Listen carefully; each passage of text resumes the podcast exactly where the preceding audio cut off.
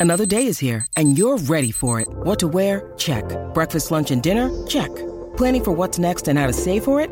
That's where Bank of America can help. For your financial to-dos, Bank of America has experts ready to help get you closer to your goals. Get started at one of our local financial centers or 24-7 in our mobile banking app. Find a location near you at bankofamerica.com slash talk to us. What would you like the power to do? Mobile banking requires downloading the app and is only available for select devices. Message and data rates may apply. Bank of America and a member FDIC.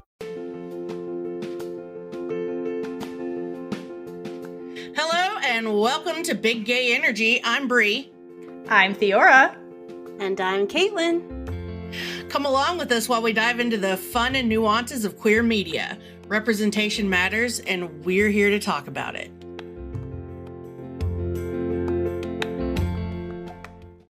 Cheers, queers! What's on the big gay agenda today, Theora? Today, we are talking about Heartstopper Season 2, Episode 7. Sorry. It just it made me think of the game the way you said that. But anyway. Is that how you say the game name? I have no idea. I don't know. You're supposed to be like when you like pick up a sorry card or something, be like sorry. I, I don't know actually how to play the game. Anyway, I guess, it's not relevant. I think it depends on how you play the game because I'm more competitive, so I'd be like, haha, sorry, bitch.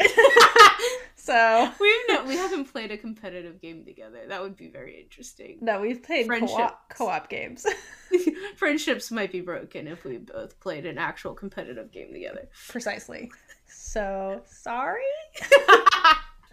All right. We're going to start early in the morning. It's not actually early. It's midday and Tara yeah. and Darcy are doing what they do best. Uh, they're kissing in Tara's bed. Yes, they're very good at it. And Tara's mom respects her privacy, so she actually knocks on the door, which I love. Yeah. And Darcy rolls off the bed to pretend that they weren't in bed together. Okay, but like, roll is such a kind word. She doesn't roll though. Like, if you watch, Tara like panic pushes Darcy. and so she kind of like, with that momentum, falls off the bed. Because, yeah, mom's at the door. Stop being gay. and also, yeah, mom is also like, um, girls, it's like the afternoon. What are, um, are you gonna, are you alive? And like, good for them because they're just being gay until noon. So they're getting it up all day long. Mm-hmm hydrate for them.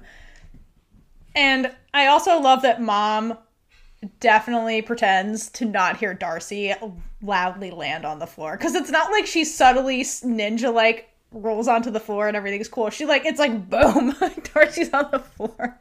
You know, maybe she didn't hear it. You don't know what she heard. Well, I think mom is aware of their relationship because she knocks to be like, please stop doing whatever you're doing. She's like, I do not need to know as much as I will probably if I open this door right now. Right. And she's like, there was a loud bang. I don't need to know about that. Let's just move on. And they start talking for a bit, and we get confirmation in this scene that Tara is out to her parents because mom comments on it, but she's not out to her granny because granny would have a heart attack if she knew. See, now if you ever have an issue with Granny, that is definitely the way to get back at her. Just tell yeah. her and give her a heart attack. Well, I don't even know if it's just that Tara's out. I think it's that Tara's having sleepovers with her girlfriend. So like mom knows what's going on is the point here, but Granny Granny would tisk tisk at this all the way to the hospital. So let's not tell Granny.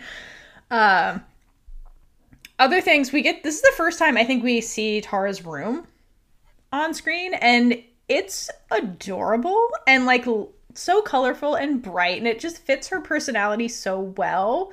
There's like a there's like stuffed unicorns all over the place, little like ballet dancer stuff and like with Nick, uh Tara does have pictures of her and Darcy all over the walls, which is so freaking cute. And it's next to a stuffed unicorn, which basically if Darcy was a stuffed animal, like she would she would be a pink unicorn stuffed animal. Let's keep it uh, with a rainbow tail. Yes, and a rainbow. It has a rainbow horn too. So like it's oh, it does. Yes, it cool. is Darcy the stuffed animal. So I love it. Darcy in stuffed animal form. Darcy the stuffed animal. And the last thing in Tara's room that is important and foreshadowing and The amazing, most important, right? the most important is the Taylor Swift folklore poster. So we'll circle back to that in the next episode because foreshadowing. Uh, other thing I want to point out in this scene so this this episode allegedly like picks up sh- very shortly after they get like the Paris trip concludes. So it seems that like Darcy went straight to Tara's house after the Paris trip based on their conversation. So I wonder if the text she got from her mom while they're in the Louvre was basically like, don't come back or, or something nasty. Cause like we didn't see it. We just saw Tara be like, hey, is that your mom? And Darcy's like, yeah, fuck that, whatever. Um, so I'm just, I'm curious if that was like the catalyst for Darcy to be like, yeah, I'm not ready to go home quite yet. You think she said don't come back? I, I don't know. Something along the lines to make Darcy not want to come home. You know what I mean? I don't know the exact text because we never see it. I think it's probably just something that she was like really mad at her about something, like maybe she didn't clean or something. Or like maybe she did something before she left and she was just really mad and she's like, I don't feel like dealing with this right now. Maybe I'll just tell her that it the trip was extended. I'm sure her mom doesn't care or know the length of the trip, to be honest. That's fair. But unfortunately, Darcy has to go home tonight because Tara's mom's like, enough with the sleepovers. Like, you need to go home. like, I'm a cool, I'm a cool mom, but I'm not that cool. Darcy, you got to go home. Like, it's been 84 years. You got to go home. I mean, Tara's mom should just uh, uh, foster her at that point. I mean, yeah. I mean, but again, they don't know the extent of Darcy's home life, but it is nice that Tara's mom's being cool and letting them have sleepovers because, like, I don't think my mom would be that cool when I was their age. so there's that. So, Mine would well- yeah, well, that's nice. While the girls are being gay, Nick is at home not having a sleepover with his boyfriend, but instead he is reminiscing about the Paris trip by scrolling through all of his photos, and he's like got a huge smile on his face because Nick loves photos as memories. Like he's the one always taking them, and here he is looking through them. But his smile falters when he come ac- when comes across a particular photo, and it's a photo of them at that dinner where Imogen basically broke up with Ben in the most epic way possible. And it's like Nick took a selfie and it's like of the whole table and it's from the context clues it's like the end of the meal cuz like everybody's plates are basically empty except Charlie's. Charlie's plate looks like it just arrived cuz Nick zooms in and he's like, "Oh, all of Charlie's food is still there." So he realizes that Charlie's eating disorder is still ongoing even if Charlie isn't talking about it. Well, damn, he- Theora. So he gets worried. What do you mean, damn? I didn't realize that. Yeah, he he zooms in on it in the in the episode. Apparently, I didn't pay attention to that. There's that. so yeah, Nick it's Nick is still worried about Charlie because Charlie's not talking to him about this, but Nick, the ever observant, protective boyfriend, is just like picking up on all the signs. I love that uh, Imogen is living her best life. Yeah, I mean she this is post Ben, so she's thrilled with all her friends. Screw the misery. Yep, she don't need that misery. And then Charlie is also alone in his bed scrolling through Instagram when he gets a notification from Ben. Because, of course, he does. And it says, Saw Nick's post. Can we talk? Wait. So he saw Nick's post. Yeah, because Nick Nick's post Nick at the end of the last episode posted about them. Oh, yeah, okay. Got it. Yeah. So You don't deserve his time. well no. And Charlie swipes that notification away so fast and just sinks back into his dark thoughts. So yeah, Ben I mean what Nick doesn't seem to know really is just how bad of a trigger Ben is for Charlie's mental health, not just because of the stuff that like went down with the two of them that Nick witnessed, but everything preceding to that with his outing and bullying and stuff. And I feel like Ben is just a trigger for all of that. And so, you know, he's looking at all these happy memories he's having with Nick as he's trying to like move on and try and get better or at least like pretend like everything's better because he hasn't fully processed everything. He's just been stuck with it. Uh, internally, and so Ben is just that constant reminder of like the past and like and like he's not worthy and like all this kind of stuff. So he just goes back into his his his bad thoughts, which is sad. Poor little Charlie. I know. I just I want the best for him. I know. Uh, then while all this is going on, Elle receives the news that she got into Lambert, and they chose her piece for their exhibit. And the exhibit's called Here and Queer. It's great. yeah, it's really great. Like, uh, like what are the odds? First of all, in a queer show, but it's super cute that like, you know, this particular. So Elle's really trying to find her place, and she already kind of feels at home at Lambert just by having gone through the like sixth form welcome, like check this place out kind of thing.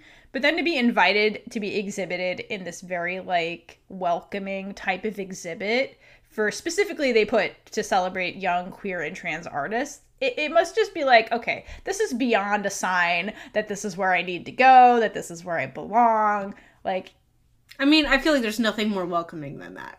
exactly exactly so it's just beyond perfect so i'm happy for Elle. So these are all pretty quick scenes. And we head to Tao dancing. oh my god it's the cutest fucking thing ever it's so Tao cute is just His so happy happy, dance. dancing. and then his mom walks in and says that he looks so happy which he does because he is. he is Tao lets her know that he and Elle are together, and his mom is so excited. It's ridiculous. I mean, she's their ship captain. She has been for a while. And I love exactly what she says to him, which is the perfect girl for my perfect boy. It's just so fucking cute. I want to hug Tao's mom. And, Hooray and sh- for good parents. yes, hooray for good parents, which positive rep in this show for the most part, minus like Charlie's family, I think. And Darcy's. uh, Darcy's and D- David. Fuck that guy. And Nick's dad, I guess. There's a lot of supportive parents, but there's some fuck, fucking shitty ones too. But whatever. But that's life. That's life, exactly. So, and just like life, Tao's mom is so excited that she's like, I have to. I have to go call our entire family now because she's like, I've been waiting for this. Because, like, okay, I think Tao is a lot like his mom because, like, in the sense that, like, he when his feels are so big he has to like do something with them hence why he was like physically dancing. Tao's mom's like my feels are so big right now i have to tell everyone. It's the cutest fucking thing on the planet and i love it so much.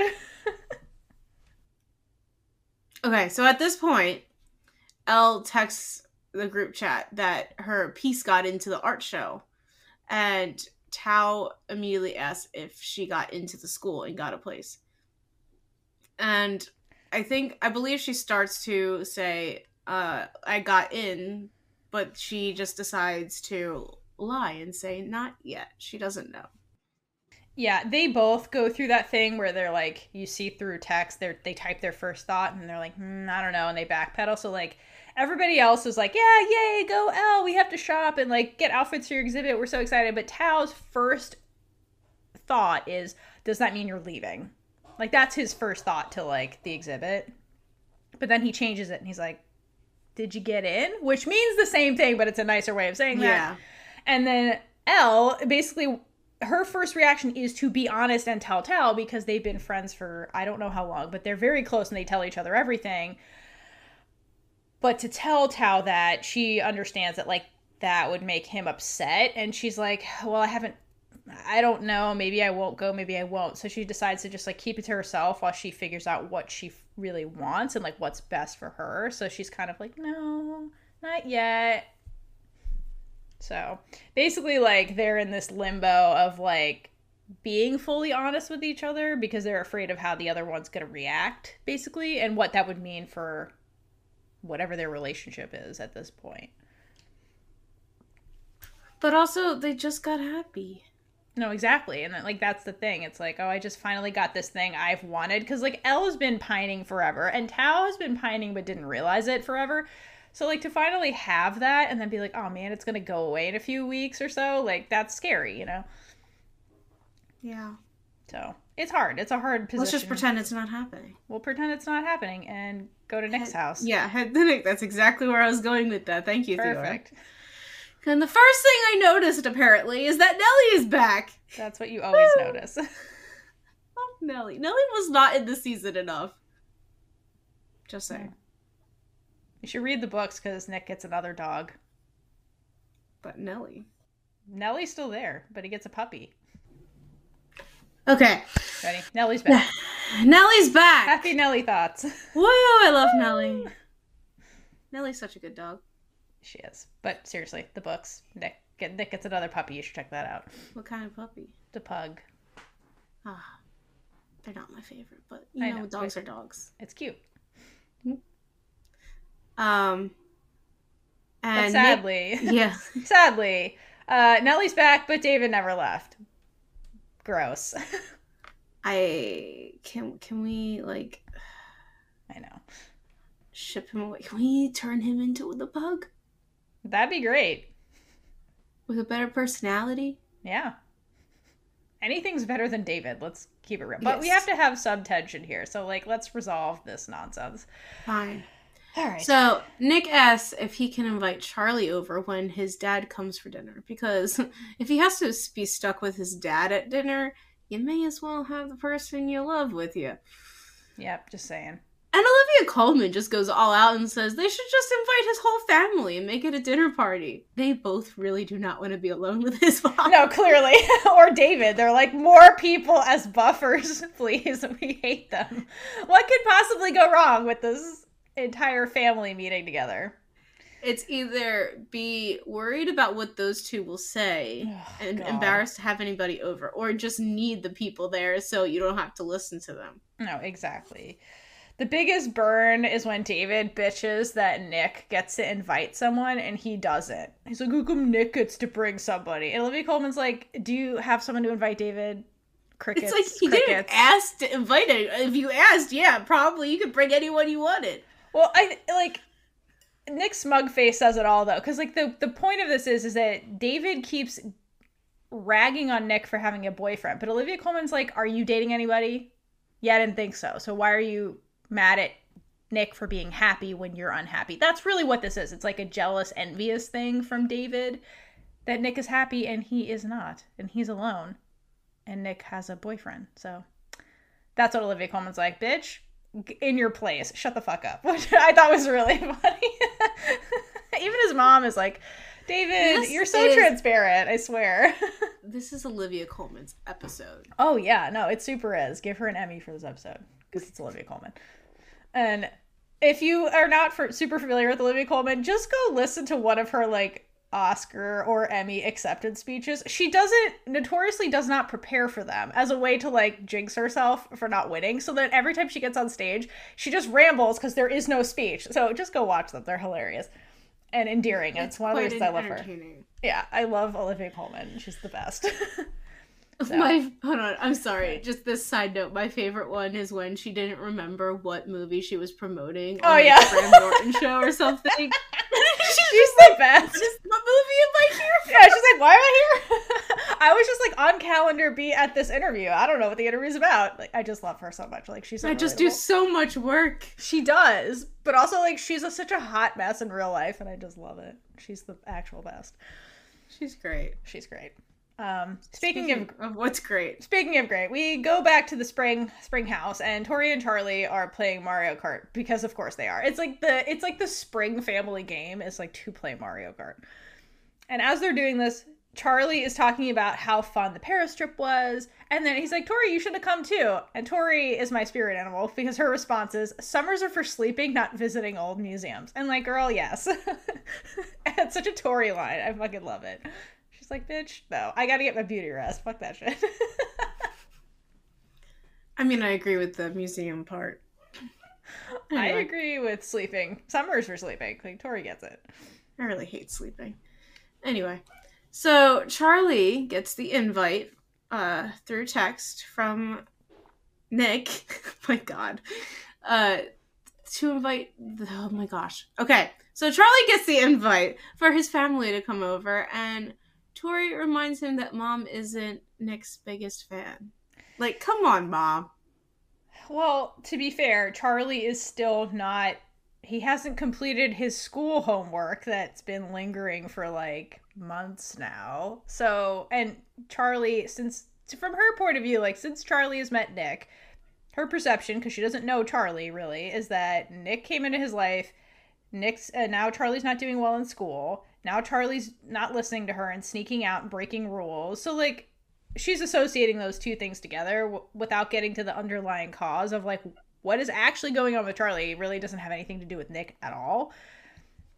If anything, Nick helps Charlie feel better, and like that's why he's doing all these things. Where his parents like are very surface level with with their children, and they don't really get to the crux of like what is bothering them. Their communication is just terrible in the Spring household with the exception of Tori and Charlie, they're much better at communicating with each other, but everybody else is really bad at it.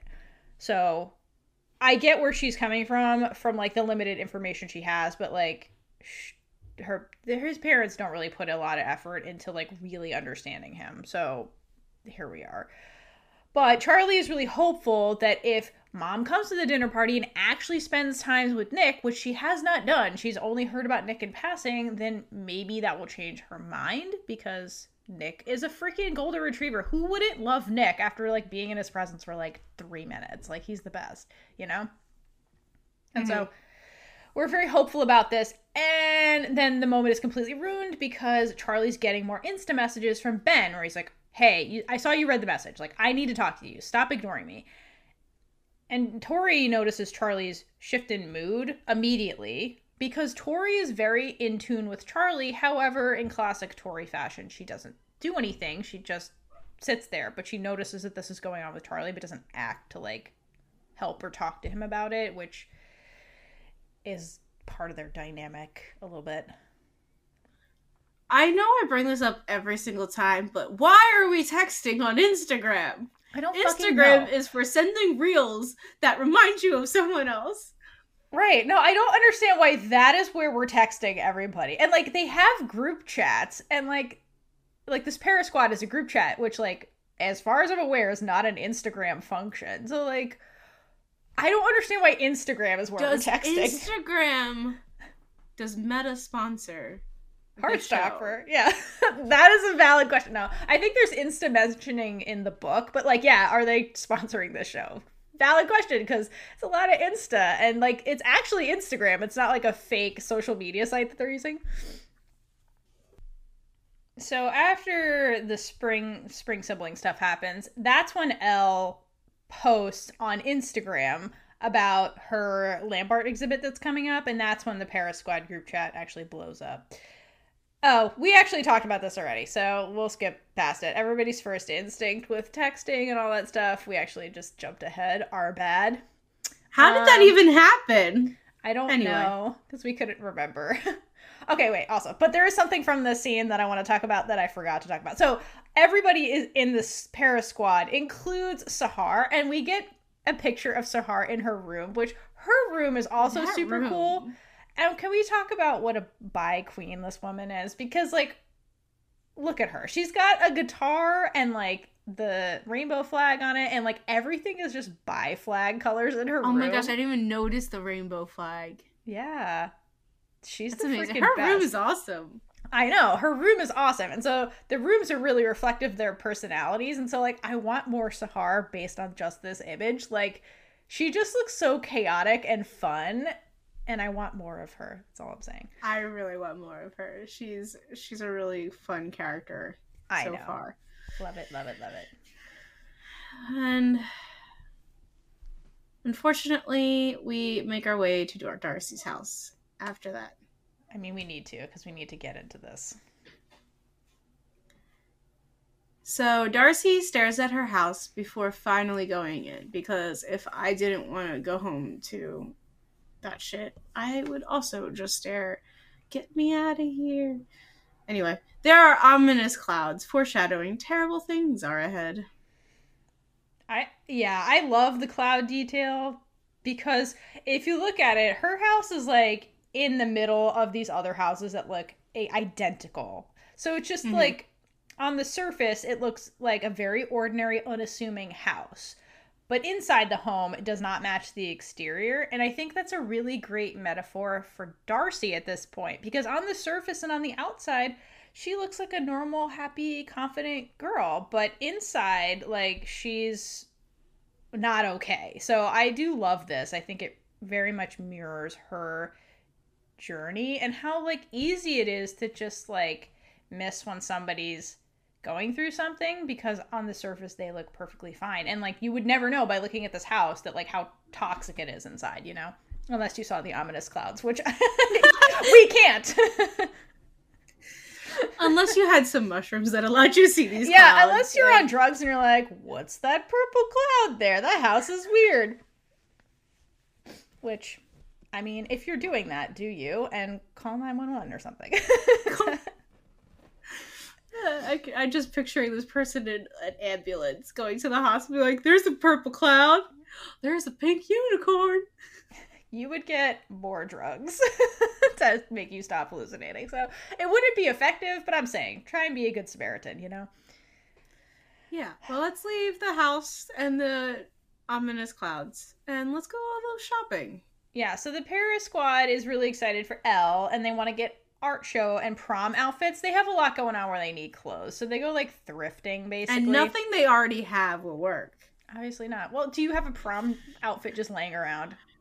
If you've never been to a prom before? Like no. So this is an excuse to get out. and, meant like, for the art show yeah, this is an excuse to get out and do something. It's classic, classic teenager stuff. So they're all kind of like going together, and immediately Isaac announces that he's going to break off from the group to meet up with James because they left things very weirdly in the last episode with their kiss. So Isaac needs to go talk to James to clear that up. Totally understandable. Nobody else seems to know the context of what's going on with Isaac. I don't think he told anybody because Darcy very excitedly squeals, Oh my god, they're gonna kiss. And Isaac is like, That's why I need to go talk to him because. And fuck you guys. And he sulks away, basically. So. I feel bad for They're- Isaac. his friends are not very observant in that aspect because they don't understand that people don't want to be with other people because they all need to be coupled up at all times. Yeah, and also, I nobody has noticed what is going on with him. Period, and asked him about it, and he hasn't. And I don't think he's close enough to any of them when it comes to this topic to talk to him, which is why he seeks out James. But it's sad because like they're his close friends, and he doesn't feel comfortable enough talking to them about it. And it's very clear in this scene that that's what's going on. He definitely cares about other people more than just himself, so maybe he's just like never shared problems with them before. Maybe. They're just not used to it, which I mean, someone needs to realize that he's not okay. Well, also like Isaac, you know, the bookworm is very much a character that's in his head. So, you know, I, I would assume he's trying to work it out himself first before he talks to other people. If he's planning on talking to other people, so he's also could just not be ready for that. And like this reaction from his friends is really not helping him in his current like mindset. You know? Yeah. Yeah. But Darcy finds a suit for prom during shopping. She sure does. And Tara says she has to try it on because she needs to see Darcy in it. Like, let's be real. Yeah, I mean, correction. Tara finds the suit for Darcy, not the other way around. And Oh, then she's like, oh. "You need to try this on." um, Darcy protests a little bit, but Tara talks her into it because Tara likes women in suits, which is relatable. Tara is a woman who knows what she wants, and she's like, "You're my woman, and I want you to wear this. Please wear this right now." and also, she's like, "It matches my dress, so like it's meant to be. Put this on right now." Also, like, She's like, I could see you in it already. Yes, and also not- notably, like I'm currently I'm making my way through all of Alice Alice's books, and I'm reading the Heartstopper yearbook, which is basically like Alice basically published this thing, and it's like a evolution of how she uh, evolution of Heartstopper from where it started to where it ended, and like her drawings along the way, and it's really interesting. And she has like little character bios and drawings. And not- notably a character trait of darcy is that she does hate dresses. So like there was no way in hell she was going to wear a dress. She was going to wear a suit anyway. So this could also just be like Tar- tara like pumping her up to be like yeah no it's okay do it. I know you want to do this do it. But also tara's like do it for me. So- I mean, we also see later why she's like a little hesitant to wear a suit as well. yeah totally. But it is notably a character trait of darcy's from the author. So i love that And while all that is happening, Charlie is still being bombarded with messages from Misery. yes Ben because- just won't leave him alone. Well, it's again, none of this is like I want to clear the air and this and that. It's just I have things to say to you. Charlie, let me say them to you. That's basically his messages. It's Ben centering himself at the mm-hmm. expense of Charlie's mental health, who is not responding. So, like, you would take the hint, but Ben is all about Ben. I don't think Ben has ever thought it was necessary or even tried to think of someone else. Yeah, exactly. That is his. and I'm flaw. still I'm I'm kind of convinced that's because his parents don't really care about him. So I'm like also convinced that that is his parents' dynamic. It's dad. It's dad above everybody else. Mhm. And so I think he's that's what he has learned at home and he's going to stick to that and not like stray away from it. That is my assumption. That is a fair assumption. Yep. That's why the patriarchy is toxic and a problem. Freaking patriarchy. Yup. Patriarchal bullshit. That's my favorite um saying. Anyway. It's a motto. Down with the patriarchal bullshit. That is now a sticker. Perfect. Not actually, but uh, It's we should make that somewhere, let's be sticker. yeah, there is. Just Google.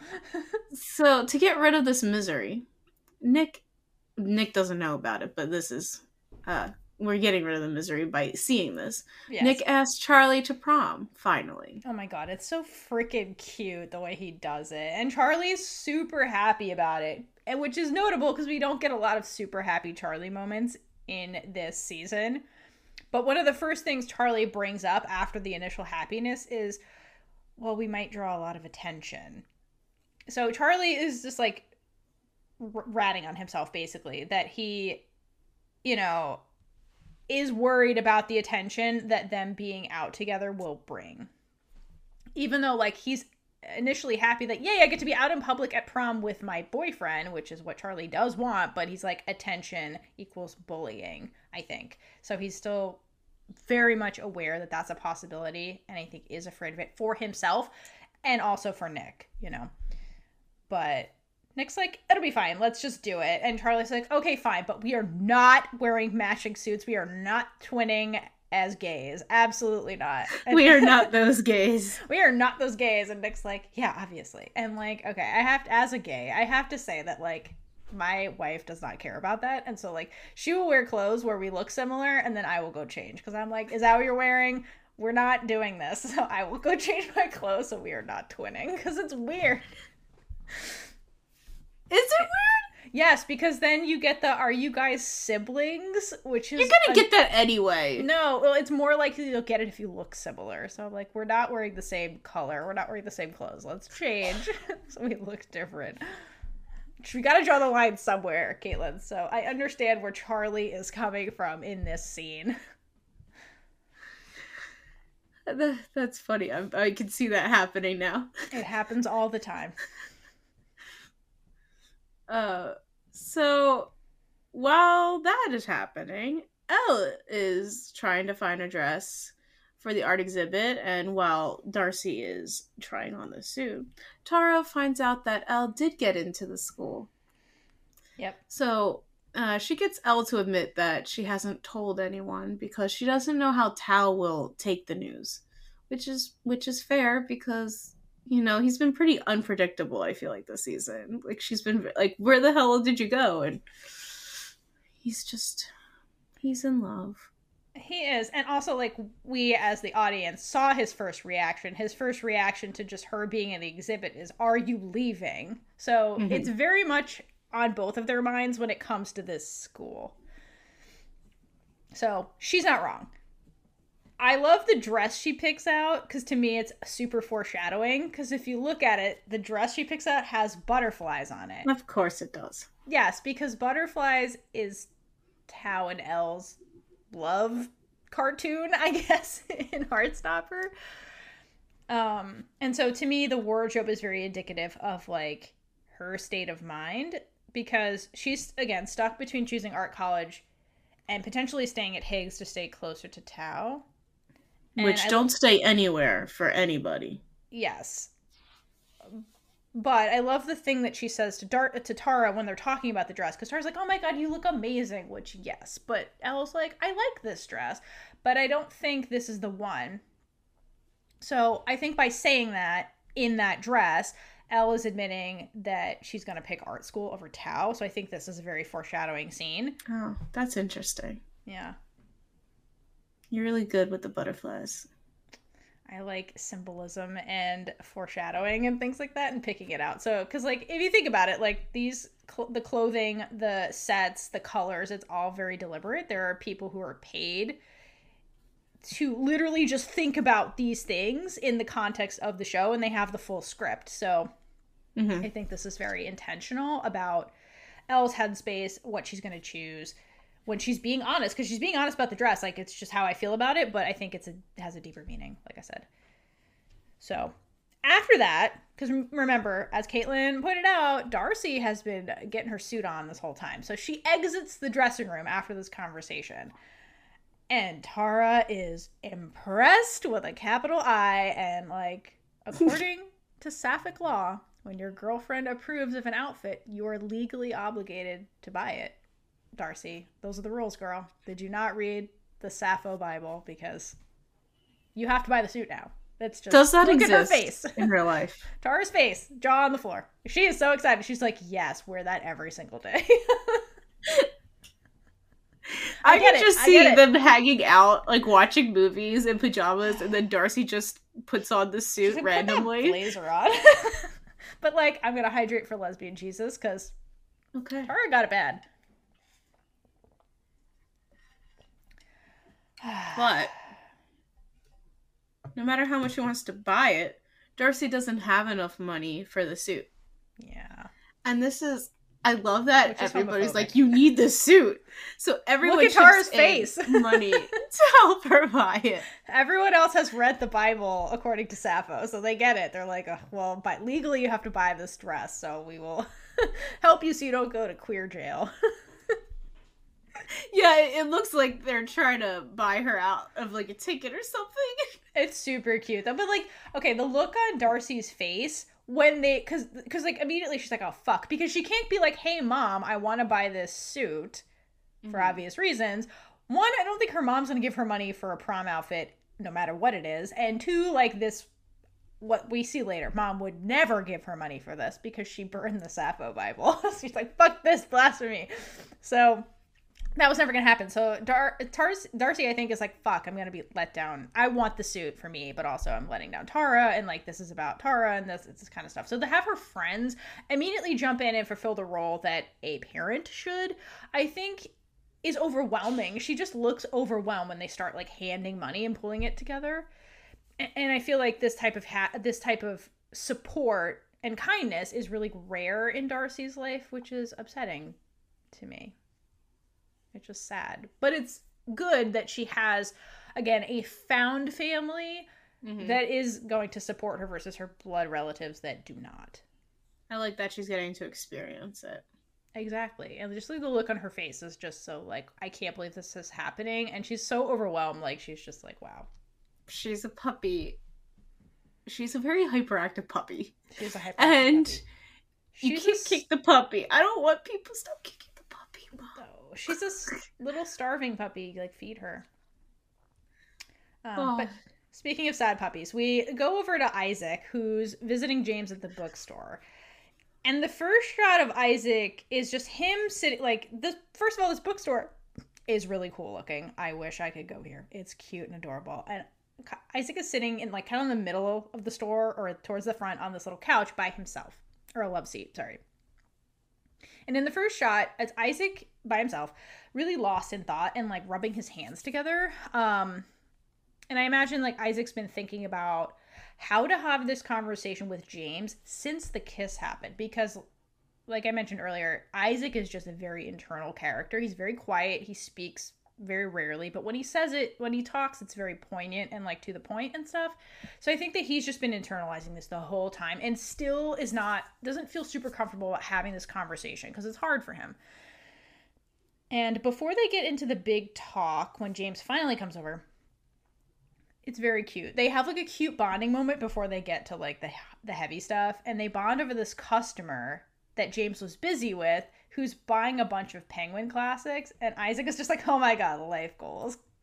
And I love that they have this cute little lighthearted moment together. To me, it demonstrates that their friendship was deeper than the crush because they they have this like uh you know, very important hobby in common, the two of them that they can talk about that Isaac does not have with his with the Paris squad. So to me, um it gives me hope that they're going to remain really good friends after the crush thing kind of fades. So I do like that this little moment is in here with them. I think this is my favorite moment between them. Oh my it's god, just, yes. It's so cute. It's so cute and beautiful and we don't get a lot of James, but this scene really like speaks to how good of a friend he is and how good of a person he is. So I do love I love this scene. And it's in like there's like a safe space for Isaac, right? Like the bookstore, that's his like happy place, you know. So it's a beautiful yeah. I love the scene, period. And then after they make this the little small talk that is uh, you know their whole world uh, James says that he guesses that Isaac doesn't like him the way that he does. Which is unfortunately true for James. Yes. Yeah. And because Isaac explains that he doesn't understand how he feels. Yeah. I love the full line that he says. He says, I don't understand how I'm supposed to feel when I have a crush on someone. You know, I read all these books about people who fall in love, and I still have absolutely no idea. Like I, I feel like that's really relatable. Yeah, like I love that line cuz it highlights like how romance and like sex really is just in the modern times is just really a plot po plot a focused plot, sorry, words in so much of media. So like if you are Aro Ace, like it's not relatable, really, where you're like, I don't I don't feel that I would imagine it's not relatable and probably really confusing because you're like, I keep reading this and uh the message is always like find love, find true love, but it's like this doesn't fit how I feel, so I don't under I don't understand this. Yeah, it must be more confusing for Isaac, I would think. Yeah, definitely more confusing, but like even like every like piece of media makes like knowing how you feel seem easy. Dating, yeah. kissing, everything Finding is friends. like everyone knows how to do these things. Totally. But and then when you if you have trouble with any of it, you're like what is wrong with me? Yeah, exactly. And I like that that's depicted a little bit with like the Tao Elle relationship when they remember their first kiss and they're just like I don't know what I'm doing. I love that that's in here cuz it's that's more realistic than just being like yes, I'm also, an expert. Tao not knowing how to date. Yeah, their first date, not knowing what to do, like that's more real relatable than like what you would read in most books, which is just like I know how to do this you know? I'm i'm a player. Like i'm really good at all this. I've never been on a date but yeah it's like you're 14 like get out of here. Yeah these teenagers are really advanced. Especially if you watch the propaganda that is american tv shows about teenagers where they're all millionaires and yeah like sex fiends. And it's like you're 15 like what is this that i what am I watching? This is ridiculous. I hate it so much. Yeah. It's you know what the most relatable like teenage high school show is where it's like, yes, these are fucking dumbass teenagers. It's the Derry Girls. That's exactly what teenagers are like. Like, go watch the Derry Girls. Okay, first of all, there's queerness in it, and second of all, it's hilarious. Very little, very little queerness. Oh, it's there. it's there. It's there but uh yeah like that that is that is what teenagers are not whatever like riverdale or whatever the fucking us equivalent is it's just I forget what the so annoying who the character's name is that is queer. Clare Who's Clare? I love Clare. Poor Clare. yes She gets spoiler sorry Sorry. I love all of them. They're adorable. But yeah, that's what teenagers are really like. And I think that this show has a good is more realistic about what teenagers are actually like.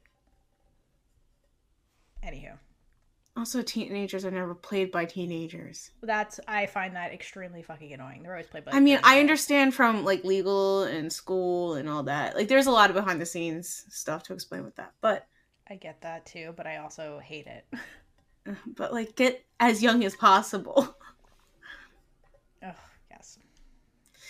Anyway, Isaac uh, feels like something is wrong with him because he didn't feel anything when he and James kissed. Because in the books, there's supposed to be freaking fireworks. Right. And James follows this with there's nothing wrong with you.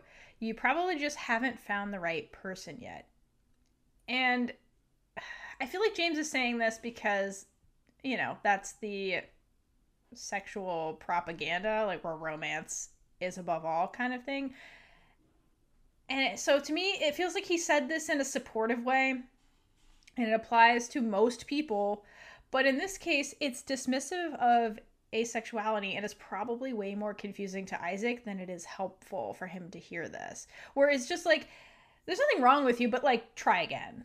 And Isaac is like, I keep trying and I don't, it does, doesn't seem like this is some, the math isn't mathing here, basically. I think the biggest cause of this is that there's no representation, which is why Heartstopper is so important. Because, like, Yeah. obviously, where there's not a lot of non-binary representation, asexuality representation, so this is not how we think, and we need to see more of it. So, good job, Heartstopper. To be fair, Heartstopper was created by an asexual author. So, like, Oh, yeah, Alice is asexual. So like that's why I think well, okay. So it actually is pretty funny um with Alice because when she first published Solitaire, which is the first book in this that generated Heartstopper because it's Tori's story, she was 14. So first of all, she's a genius. Yeah, she's 14. Um what? yeah, she's ridiculous. Um, first of all, there's that. That was her first novel.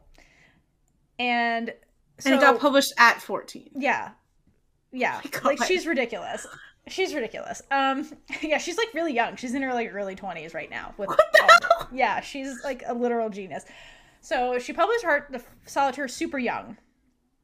And when she wrote it, like she she published it in the UK and then it got really big and then she like republished it in the US.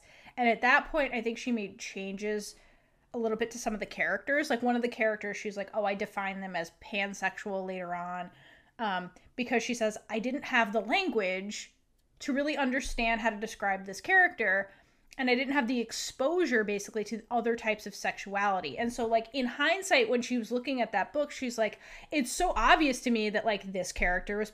coded pansexual and this other character is coded asexual and i'm like i should have seeing the writing on the wall because I didn't know what I was at the time I was writing this, but like I was clearly writing how I felt, you know? And I was going to bring this up later, but I'll just kind of bring it up now for when in Isaac's like coming out moment later. My first read on, on Isaac coming out, and even in this moment, is that he doesn't have the language to describe how he feels. Um, like he doesn't have the language for asexuality, so he doesn't understand it to put the label on because like labels can be problematic but i feel like language can be powerful for some people. So if you can have a word or words to describe how you feel that is very empowering. And so for isaac he's like i have these feelings or lack of feelings and i don't know if something's wrong with me or there's some way to describe me. So i think to me that's my first read that's what's going on with him. But if you think about with isaac whom Alice wrote into this book or into the show based on a different character, but a lot of it wasn't really focused on on the on Aled, the other character. She's doing a lot more about focusing on the asexuality journey with Isaac. So this is after Alice has kind of figured out who she is, after she has a better um, insight into that. Um, and I think Isaac is more of a stand-in character for her um, compared to the ones she's written in the past. I should know this. Does she write on the show? Yeah, Okay. yeah. She she was very heavy in writing. Like she has written it in interviews. She's like, I'm writing Heartstopper. Like she's heavy-handed in the show. Okay. Um, so yeah, this Makes is sense. everything with Isaac is very deliberate from an asexual person who has gone through that experience. And what I find sad about Isaac, and I think this is a link to Alice, is if you think about Isaac not having the language for asexuality, that is really sad because he is an avid reader of queer books.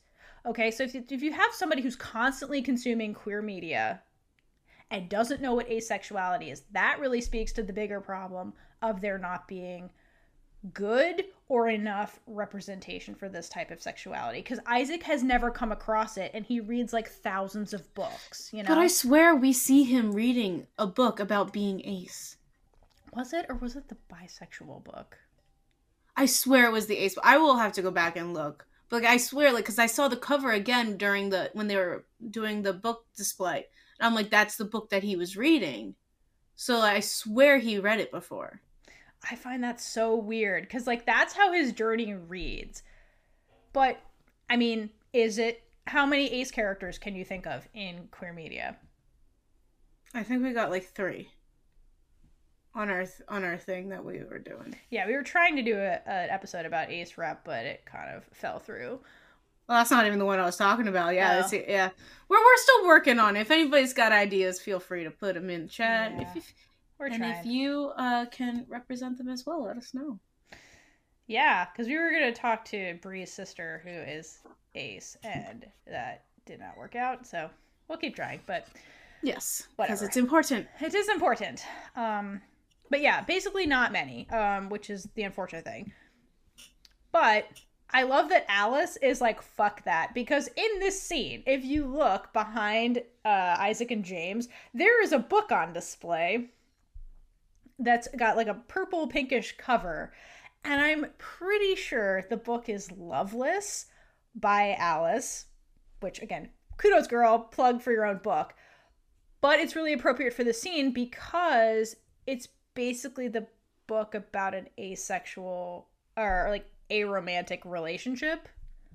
So it's like perfect in a, in a conversation where it's almost like I don't know what I am, I don't understand me, and there's this book to be like, hey, this representation exists because I'm trying to put it out there. Like, love it.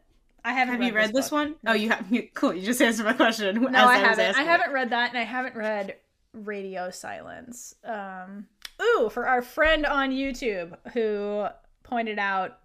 Well, first of all, thank you for all of the comments you keep leaving us. Uh, they make our day, and I'm glad. We have a few people like doing in-depth comments. for Yes, oh my god, It's really nice. It's so nice because I love hearing everybody's thoughts, and plus, you guys actually have experience with like the UK schooling system, so thank you. We're Trying. We We're try- trying so hard. You want a slap in the face? So Bree, our other co-host, which if you've only watched Heartstopper, you've never seen Bree because Bree's not into Heartstopper, so she's not here. Bree was like, "Oh, I I understand this UK schooling system," and we're like, "Girl, where the fuck were you in the episodes? You could explain this shit to us if you understand this." So Bree left us. We need to just interview her about the school. Jesus Christ.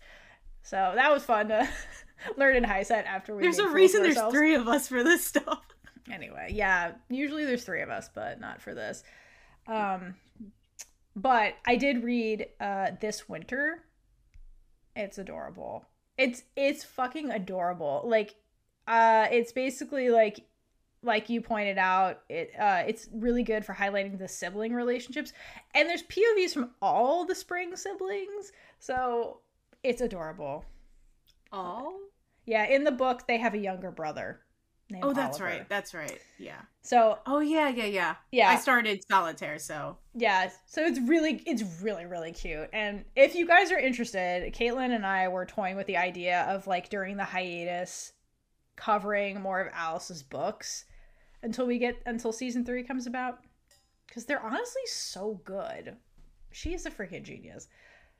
So if you're interested in that, let us know. Theore's been getting to them very quick. They're easy to read. They're like 200 pages. Like they're super easy books to read. and I love them. She's a really good, great, great writer, and everything is super queer, so it's really, really fun. But yeah, Oh, yeah. Loveless I will add to this list, and the other one is Radio Silence, which is the one I think about Aled, who's like the Isaac character in the books, Okay. but I haven't gotten there. I just don't have time. Anywho, that's that scene. Now that we went off on that rant, uh, it was all important. it was. I was gonna talk about it in another- Everything we say is important, Theodore. I know. I was going to talk Every about single later, word. but here all the words. Beelzebub. Oh shit! You don't have a I have spelling to- challenge, do you? Wonderful. I forgot about it. Thank you. Okay, so that's something else for me to think about while we finish this. Stay tuned. Anyway. Anyway, uh, Isaac finishes up his conversation and heads back to the gang. And of course, it's. I feel like at this point, Isaac's dreading going back to them. Because the gang is bombarding Isaac with questions.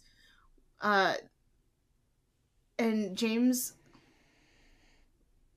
Isaac is frustrated. I cannot keep characters' names straight in No. notes, apparently. I don't know what's wrong with me. Anyway, Isaac is so frustrated that he just yells at them to shut up and leave him alone. And you know what? Good for him for standing up for himself. Yeah, no, for real. But also, it's like sad that we just watched a scene where he received a bunch of support for James from James, and like is not receiving that kind of same support from his friend group because like he shows up and he's clearly like not happy, like he's just kind of like down a little bit. I don't know. To me, this scene kind of like it, again reinforces that like he can't really confide in them when it comes to this because they just don't understand. Also, like I know that James is into Isaac, but even before that, like when they were just friends, friends, he's always been the only one who's seen him. Yeah, totally. And it just it, it really makes me sad that the others aren't noticed. Like they're too wrapped up in themselves. Yes, they're wrapped up in their own couple drama that they exclude him, and I think that's part of his frus- frustration here because he's just like, I understand, like, part of his what he says here too is like, just because I don't have couple, I don't need couple drama to make me interesting to you guys. Like, I know that's what you guys care about. It's basically what the crux of what he says, and he just storms away. He's like, fuck this shit. You know what? I I wouldn't understand most things, but I would talk to you all day about books. For real. I want to talk. Fiora definitely would. I would love to talk to Isaac about books, like dream. I want to be James, so I can be friends with Isaac. I get that. Uh, side note though, in this scene, so it's like raining and everybody has umbrellas. Darcy and Tara, for some reason, have the a pansexual umbrella, which I find really funny. Not funny, but like, like, hey, we're not talking about pansexuality because that character doesn't show up in these this this show, but woo, yeah. Rep. Yeah, maybe maybe Which in the last characters, Pan? Do you know? Do I? It, don't they're know. not in the show, so I wouldn't know. It's only in solitaire. Like if if So if I finish reading the book, I'll know. yeah, you'll know. Well, if you start the book, it's like towards the beginning. Um, yeah, I probably know, and I just don't remember. it's like an offhanded line, but it's one of Tori's friends. Um, so I don't know how much of Tori they're really going to include in Heartstopper because Alice has basically said like Tori's story is done. She's more like a side comic relief. At least tell us it's Diet Lemonade.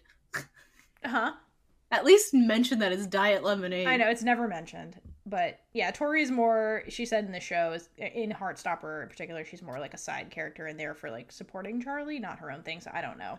I just want more, uh, like shots of her, I love it. like just randomly in the background. Just like hide her, like where's Waldo in the background of things.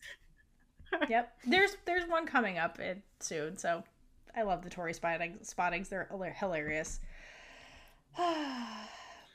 so From here, yep. we go to the art exhibition. yeah so after that it's like finally art art exhibition time and it's called here and queer and i love the gang's mutual looks of wonder when they walk in it's almost like entering this magical place filled with color and life and it's it's almost like a safe space for all of them it's like oh surrounded by people just like me and everybody's just like so happy when they walk in this room which It's i get it's like coming out for the first time. Like It's like- under like accepting yourself and just the whole world is just I mean, if you uh, don't pay attention to the, the you know those people. Uh, the whole world is amazing. so I think there's something interesting. I think it's interesting you said coming out. So there's this other way to frame it that I've heard.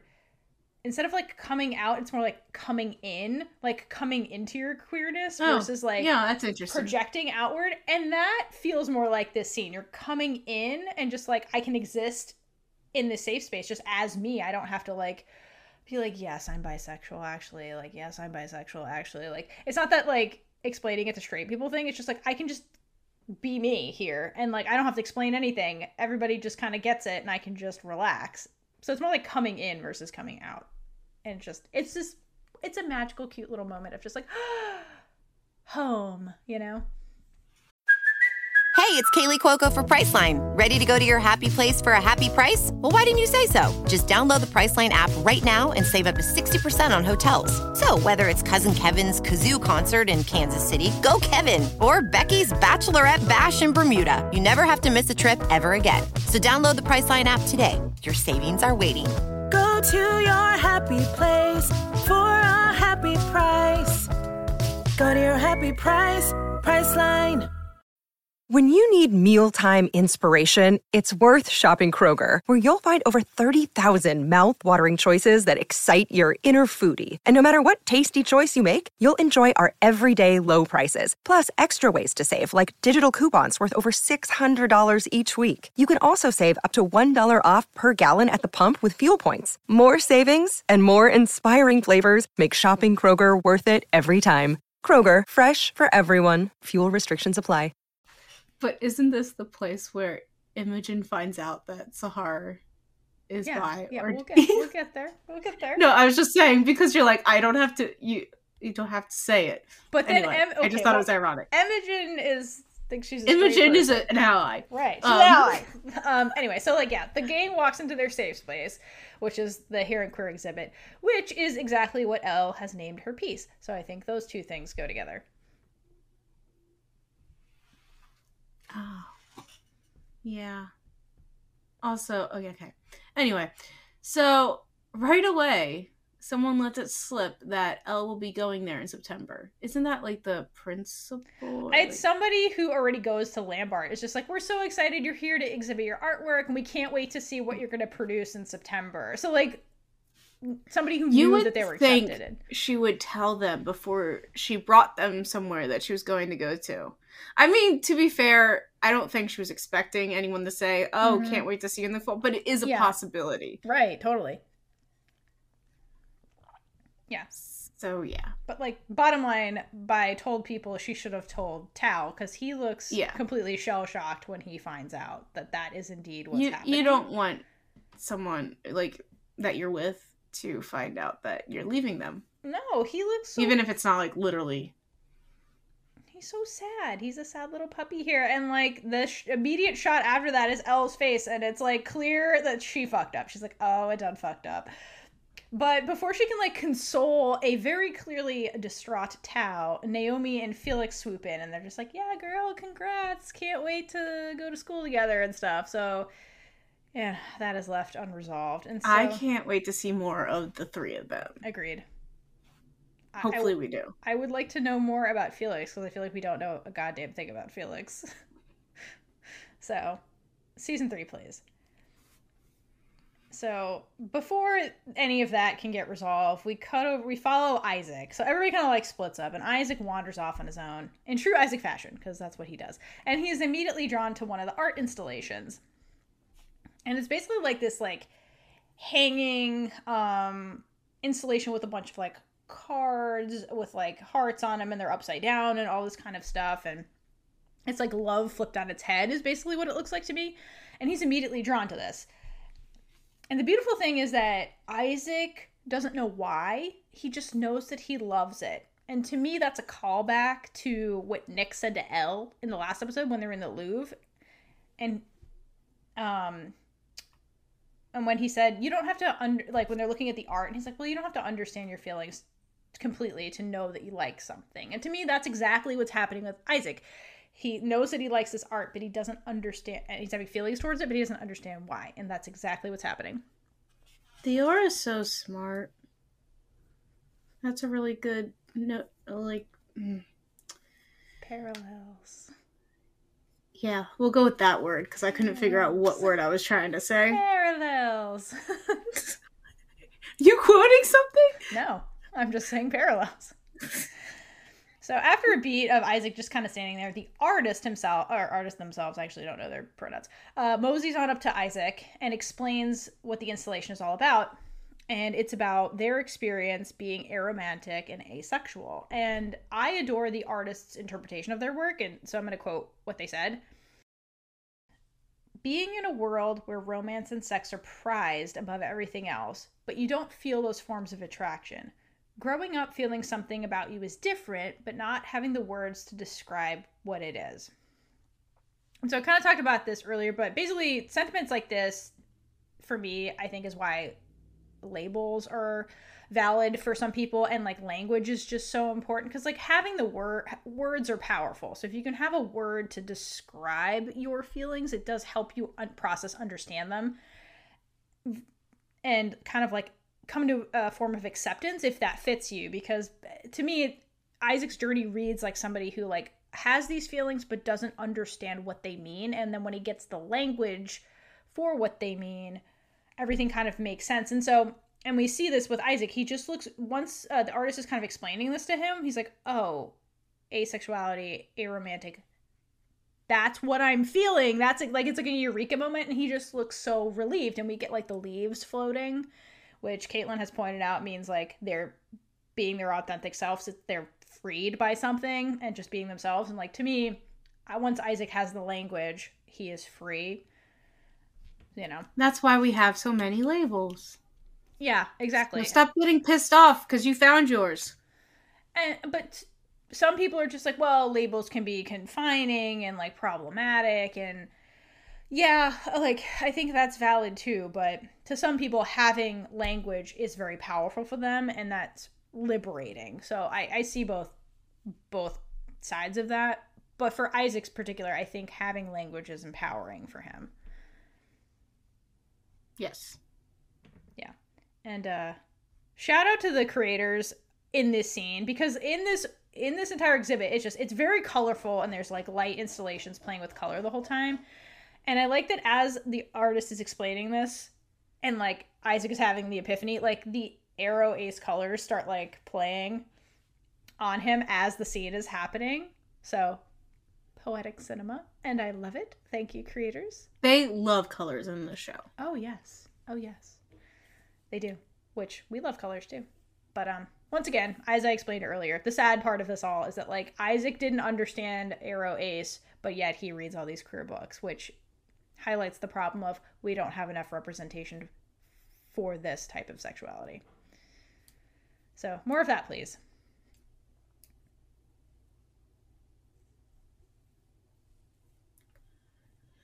Okay, so Isaac realizes, has his epiphany, and we then cut to Darcy with who got a text from mum saying, "I didn't give you petition uh, petition. I didn't permission petition to- you." I didn't give you permission to go. Get home, and now is in all caps. Yikes. Dude, I wouldn't want to go home to that either. Well, no.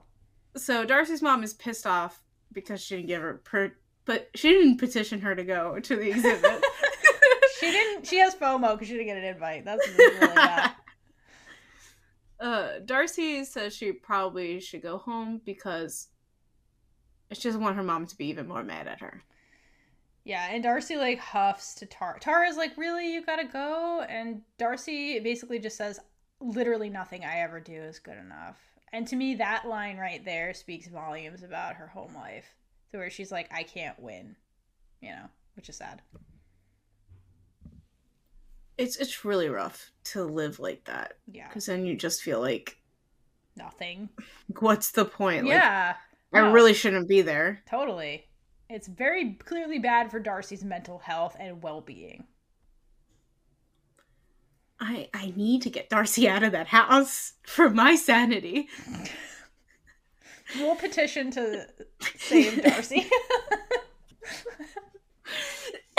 Big gay petitions. Services. Yeah, big gay petitions. Okay, so we go from Darcy basically getting anxiety because of this text. and leaving. She leaves. Yes, yes, she's she's gone. No, she needs to stay there and be herself. I know. Be here and queer. But again, that's the struggle Darcy's facing is being queer and then being in the closet at home, basically. So, fortunately, it makes sense. So after that happens, Imogen and Sahar have a really weird conversation about how Sahar is there. Because like Imogen's like, why are you here?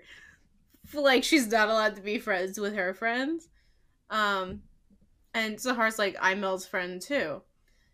And then so Imogen makes this comment that she isn't the token ally anymore. And Sahar's like appalled at this and is like, What? I'm bisexual.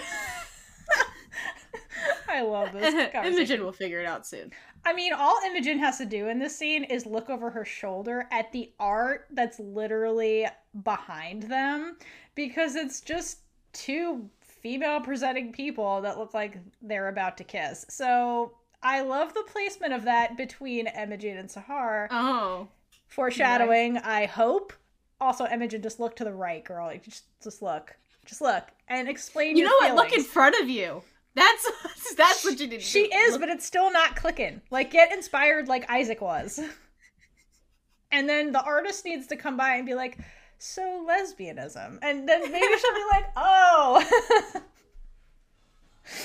okay. But yeah, I, I love that after they have that conversation, Sahar's like, how dare you call me an ally? I'm in the mafia. I'll be, you know, the alphabet mafia. And she walks away. And Imogen is like, what? And like chases after Sahar. And I want their off screen conversation that they're having about this because Imogen looks really pressed and about the fact that Sahar is like mad at her. And I want to know what's going on here. And as they walk away, we get a shot of Tara being like, interesting after watching that whole Wait, conversation. does she say it or is yes, it, is it she says face? it. She's like, interesting. Oh, interesting. damn, I missed that. So I think that Tara's gaydar is setting her a five alarm fire at this point, and she's like, Five "That was really gay." just what just happened here. Interesting. And yeah, Tara, maybe you should like push their heads together so they can figure it out. Be the ship captain. Be the ship captain.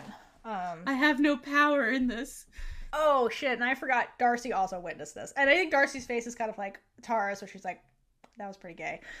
So after that, uh, Darcy bounces so that uh, Mummy Dearest is not angry at her anymore because she didn't petition this. And so Tara, as, before she leaves, Tara's like, "Hey, hey, prom is tomorrow. Don't forget." Pot point. And Darcy expresses that she's looking forward to it. She's not going to forget about prom. She's ready. And they have a really cute moment where they basically like talking about their outfits and they're gonna slow dance. And so the fact that queer women are talking about something happy means that something tragic is going to happen. So I got anxiety at the, this moment because of like what you know queer media has done to me. this is way too cute. Something bad's gonna happen. Uh, the lesbians can't be happy. No, obviously not. Um, so basically, after hearing all the cuteness, I was as sad as Tara looked after Darcy left. Like, she just looks so sad. but she does. But after my PTSD subsided and my brain started working, I realized that they have to be dancing to a Taylor Swift song. And now I have hope to keep watching. Because folklore was in the room and they're talking about dancing. So it has to be to a Taylor Swift song. So I'm I was calling it in my brain at that moment. I'm just saying. I just need everyone, if you haven't seen our reaction videos. Oh, wait, this is only on Patreon. So Become a Patreon member to our Patreon for five bucks a month. and watch them because the auras the whole time is just trying to figure out when Taylor Swift is going to be coming. I mean, can you blame me? I knew there was a Taylor Swift song, just had to, and it was with them because, of course, it is Taylor. So I was waiting for it. So anyway, um, also they kiss before they leave, and they are illuminated with the colors of the lesbian flag as they do that. So once again, shout out to the you know, on set people for making this as queer as humanly possible. I love it. So after the lesbians are done lesbianing, we transition to a scene where one of the art college professors slash event coordinators i don't know who any of these people at lambert actually are but somebody representing the art college is making a speech about all the great student artists and introduces Elle as this prodigy that will be starting next year. And then we get the big unveiling of Safe Space, Elle's work. So Elle makes a speech uh, how her artwork is of what has always made her feel safe. And it, it's a painting of her with the boys in the art room because it was the safe space for all of them. And I think my interpretation on this is that because Elle came out as trans when they were at Truham, which that's the arts room in Truham. So I think that that means for Elle that like her safe space during that time period was being in the art room. Art is like her version of a bookstore for Isaac with her best friends. So I think that during that difficult time, that was her safe space slash and, and her found family, which are her friends, and art, which is her like creative outlet during that difficult time. Because if you think about the exhibit, it's about it's celebrating, you know, queer trans artists, and I think that was on her mind, and that potentially is what this means. We also get like scenes of like her friends like taking all of this in while she's kind of like unveiling the work. And there's a pic there's a scene of Tao, and in the background behind Tao there is a light installation with butterflies. So that means some and Elle stuff is about to go down. So that's what that Someone means. uh, count how many butterflies there are in this whole show. I'm sure somebody has that somewhere on like Tumblr or something. I need a leaf, leaves versus butterfly comparison. Oh, it's definitely more leaves. Yeah, leaves but I want to know the characters. ratio. Yeah. Okay. Okay. So Tao and her. And Elle. Thank you. I just thought that I, I write these sentences very weirdly. Apparently, You really do. I try to fix them for you. I'm sorry. Oh my gosh. All right. I am not the writer. That's okay. Tao and Elle talk about Elle getting into the school, and Tao tells her not to base her decisions on him, like a good guy should. And he just wants her to be happy because she deserves to be happy. and he can clearly see how happy art makes her. Like he loves watching her do art. Like he he knows how much this means to her. And he follows this up by saying wherever you are i'll still want to be with you. So he's basically being like we're not going to break up because of this. So like do what makes you happy which i appreciate and it's kind of a call back to something they go through during one of the books I think it's called Nick and Charlie is the name of the book. It's not a graphic novel, it's actually a book. Where it's like later after Elle's already gone to Lambert. So I wonder if that's hinting to that and what happens with Tao and Elle. But regardless, at this point, Elle is still pretending to be conflicted and like, oh, I might go to Higgs. And it's like, girl, we all know you're going to art school. like, including Tao. Like, he, he knows. Like, so. Uh, yeah, he always He- knew. he always knew. If he's like, if she gets in, she's going. right. Like she has to go. Right, because he he is her number one fan when it comes to art. Like he is her he is her biggest fan of her work. I don't think he would let her not go. Well, I mean, I think he respects her like making her own decisions, but you know, he knows that she deserves to be here because she's a freaking talented artist and she deserves to shine. He's just you know he's got feelings about gonna you know missing her and losing her, and that's totally understandable. Can't blame him for that, you know. So I love that scene. But then we get to like actually probably one of my favorite scenes in this. This this next scene I have titled, "Oh look, here comes misery." But yeah, And yeah, this is when Ben traps Charlie and forces him to hear him out because nothing says a good conversation like forcing someone to listen to you. I mean, he's basically been trying to force Charlie into this. If you just read those Instagram messages, and the first thing he says when Nick and Charlie come out of the exhibit is, I need to talk to you. Not we need to talk. It's I need to talk to you, Charlie. And Nick, to his credit, is having none of this. Nick immediately transitions into protective boyfriend mode and he tries to take Charlie's away. He's like, fuck this shit. Charlie, you have nothing to say to Charlie. You fucking assaulted him. Get out of here. But then Ben says, I want to apologize. And that changes everything because that's more of a like a mutual conversation versus like I need to like get dump my feelings onto you, which is really what this conversation is. Mm-hmm. Yeah.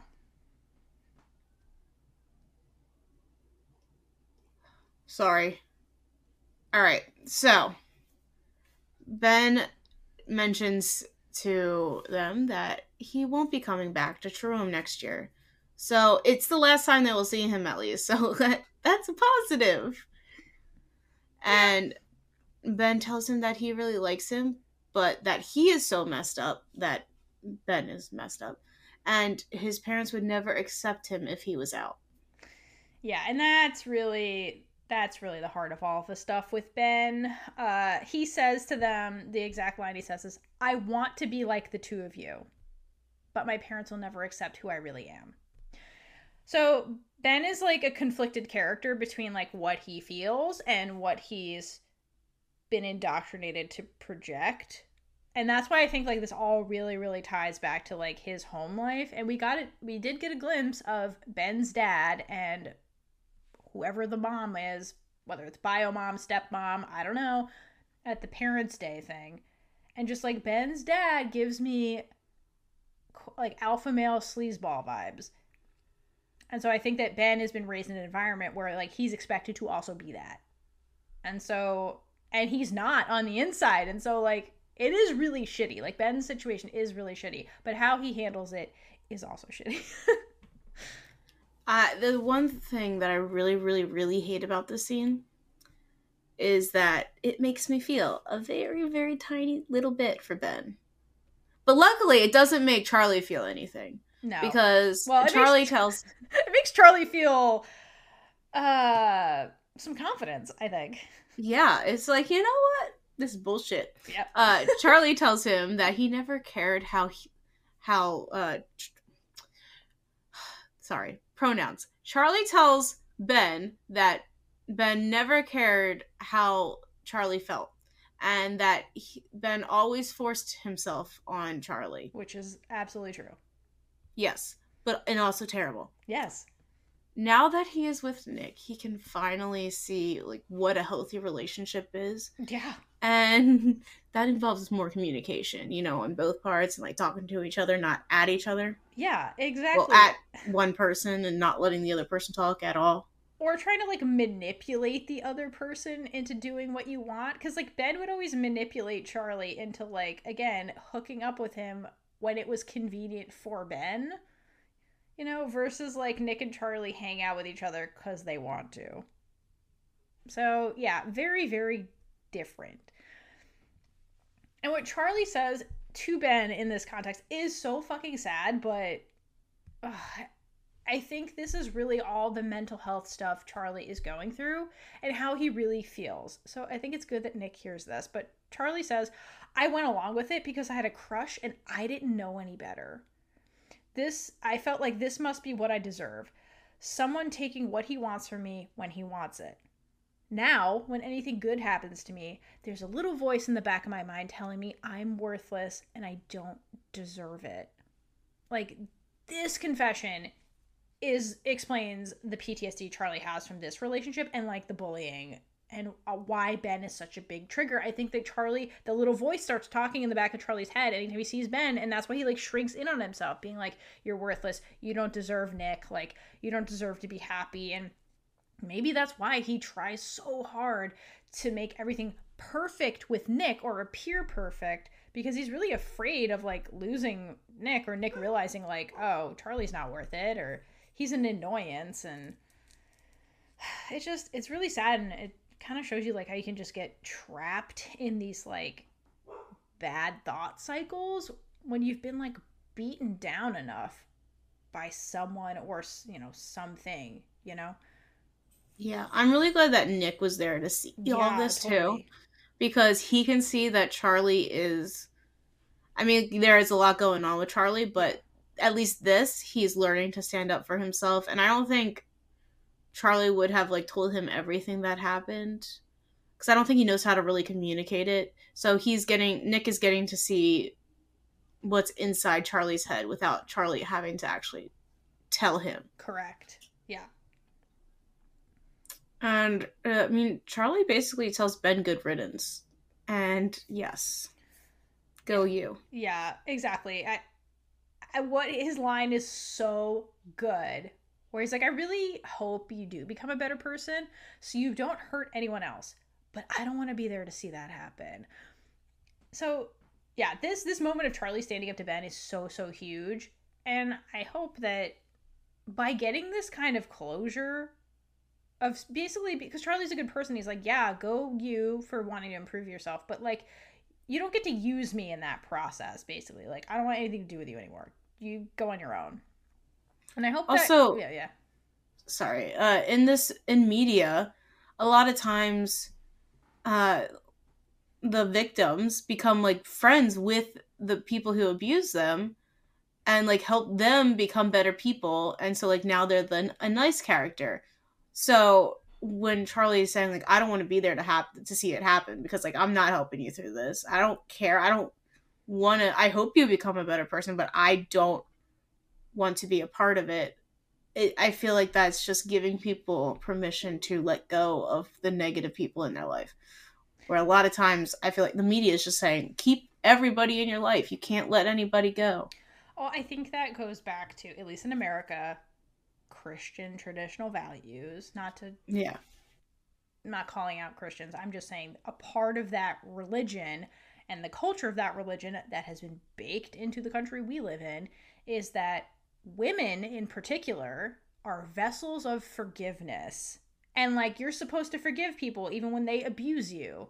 That's what you're supposed especially in marriages like no divorce. And if your husband abuses you that's your fault. Right. You're supposed to forgive him of his and make and help him be a better person. So yeah it's putting all the responsibility onto the victim. And that has been portrayed in media because that's the cult that was culturally acceptable for a very long period of time where it's like yeah you'd have mainly female characters or like female coded which you can argue is kind of like in the relationship of ben and Charlie, how that dynamic is set up with like abuser victim, that Charlie is that female figure in the context of like that social structure. Mm-hmm. So yeah, it would be expected for Charlie to be like, I forgive you, Ben. Yes, be a better person. I will help you be a better person because that's what like traditional values tell that type of person to be. Like you're the vessel of forgiveness. It's your responsibility. But Charlie's like, fuck that. It is not my responsibility to fix you, Ben. You fix your fucking self. I don't have to I don't need to be a part of that at all. And like Ben is almost again because he comes from traditional family values, he's expecting Charlie to be like, "Yeah, I'll help you. I will help you be a better person. I'll forgive you, Ben." Like he comes into this conversation with that expectation and Charlie is like, "No. I'm my own person.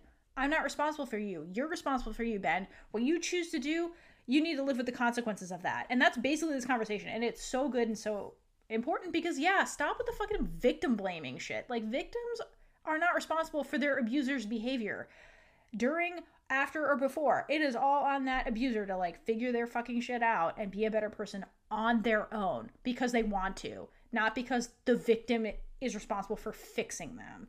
So I do like this scene. I, I think it puts a lot of things that have been hella problematic culturally for a very long time into the light. And this is a much healthier way for the victim to carry on with that. So, and I hope that through this that Charlie gets some autonomy and like his mental health spiraling lessons because it seems a lot to be triggered by Ben and by basically being like fuck that get out of my life I never want to see you again that that trigger can at least be like eased a bit from him because it's just been so huge this season I'm really hoping. I know we see more of Charlie's uh, mental health in the next season because Oh, yeah. that's what you told me. Um, yeah not that I know anything of what's happening. I mean I'm lucky s- I know what happened already. You can see you could see the signs are there. Like Yeah. even at the beginning of this episode where like Nick's like, "Oh, he's not eating again." Like the mental health stuff is there. They purposely have sprinkled many, many signs of Car- Charlie's mental health decline throughout the whole show. It's just like you have to pick up on them, and Nick is getting better at picking up on them, so we, the audience, are getting better at picking up on them because he won't talk about that. He doesn't talk. You just you have to watch Charlie to see the see the signs. Hopefully, without Ben there, he'll I be think- able to. Yeah, I mean, I think Ben is actually. I don't think we're going to see Ben again. No, he's out. The character, like the actor's gone. Yeah, there is not really a lot of Ben. Actually, Ben's in Ben's in solitaire. Ben is all, all over the place, so I find it really odd that they're just they're cutting him out of the show. But that's totally fine. I don't. I think it might be the actor's choice. and that's fine. I like the scene. I like his exiting. Like, it, I don't think we need to focus on him really in the show, but he's in the books for sure. I mean, yeah, he had his use in the show, but I'm kind of glad he's not there anymore. so, towards I, I believe it's the end of the scene, uh, we get this rainbow wave, and like it's actually like a Cartoon wave, like that you see, yeah, and you, you hear you hear ocean sounds. Like, Yeah. it literally is a wave.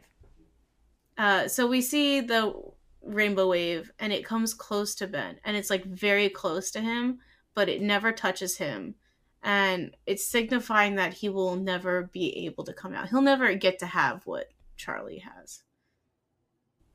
Yeah. Well, the wave comes up to Ben, and Ben kind of like hesitates, and then he steps away. Like he could step into it, but he chooses to step away. Mhm. So I think that, yeah, Ben is choosing not to be like Nick and Charlie. He's going to choose the comp het life. He accepted that very quickly, so I don't think he'll ever allow himself to even think that it's a possibility. No, never. Um, and I'm not gonna lie, this is probably one of my favorite scenes in the show. And like you know, I've probably said this before. Like Ben, this doesn't happen in the show. We don't get the backstory on Ben. Um, so I like the way they expanded this because to me, Ben is fascinating in a very morbid way. He's the epitome of a tragic character, and an unfortunate reality for so many people who are stuck in homophobic situations like this. And Ben, and I think that it, again, it ties back to Ben's line about the homophobic parents. And I think that if you look at it, there's a direct parallel being set up or foiling happening with Darcy and Ben. Because what they have in common is they both have homophobic families that are unwilling to accept them for who they are in their home life. And that leaves both of them with degrees of internalized self hatred. Because unfortunately, that's what happens. So, like, stop being so fucking homophobic. It psychologically damages people. But they have that self hatred because of their home lives. But the major contrast between them lies with how that trauma manifests in their behavior outside of that environment. Darcy goes polar opposite. She's just as gay as the day is long and has a whole ass girlfriend with whom she's proudly affectionate with in public and just embraces very fully who she is and is free when she's free of her oppressive family. So, Darcy embraces who she is, to summarize that. Ben, on the other hand, is the type of person that hates that part of himself that just cannot please his parents, so much so that he hides it at all cost. He runs from who he is and he makes sad um his sad feelings about that hatred everybody else's problem, which is why he outwardly treats Charlie like trash. He's projecting his hurt and hatred onto Charlie. And cuz Charlie is out and pre- out and no, when he was outed, he didn't deny it and be like, "No, I'm not gay." He was just like, "Yeah, I'm gay." He, like he owned it, which is something Ben can never do, and Ben hates that Charlie can so easily do that when he can't. So he like takes those feelings out on Charlie. And in the conversation, Ben, you know, expressed that like he really did like Charlie, and I think that's true to a degree. He's torn between his desire for somebody like Charlie, somebody good like him, and to use his words, and his hatred at Charlie for just shoving being out in his face because Ben is too scared to do that. So the part where Ben basically like honestly admits why he liked Charlie, like I wanted something good, you were something good. Like that part kills me because I think not only did Charlie need to hear that, he needed to hear that he is good, right? Because Ben did not make him feel that way, but like Charlie is good, and I think he needed to hear that. But the way Ben lights up when he says it, almost like being honest about this part of himself does bring him joy. But like you pointed out earlier, um, this was a very one-sided toxic relationship and Charlie really didn't really did need to reject Ben here for his own well-being. And so when we get to the wave scene, the rainbow wave scene, the symbolism of him walking away from that approaching rainbow is so heartbreaking because he so easily could make the choice to be himself walk into the rainbow and walk into that exhibit because the rainbow is coming from that exhibit. But he actively chooses not to because he's afraid. And it's just very tragic. And i think the fact that the creators chose to make this a wave is also intentional because again you hear the seagulls and this like beach sounds and remember the beach was the location where Charlie and Nick found their happiness at the end of season 1 by proclaiming they were boyfriends and like they were going to tell people that mattered and to have that happen here with Ben and to him like choose to walk away from it is is is demonstrating like you said Ben will never have that. Never. He's never going to have the happy beach moment with a boy like Nick and Charlie did. So I love that too. It's just sucks for him. It's sad, but like that is the reality for some people, you know. This is Mm-hmm. this is real. And it just it sucks that you know, people are beaten down by like homophobia from other people to the point where they hate themselves so much that they harm other people. Like it sucks that this is a reality. It really does. Yeah. So, bye bye Ben. I thought you were fascinating, but I thought you were about to say bye, bitch. bye bitch. yeah, let, us say goodbye to him and go to a scene where that we've both been dying to talk about for a while now. the awkward And dinner this party. is yes, the awkward dinner party. Uh, I don't like the beginning. Like we have to wait for uh, the solo Olivia Colman scene. Oh Then my you know, God, it's great. yeah. Anyway, so when we first get to Charlie's house, nope, Nick's house. Nick's house. Um, Via Charlie, who is arriving at Nick's.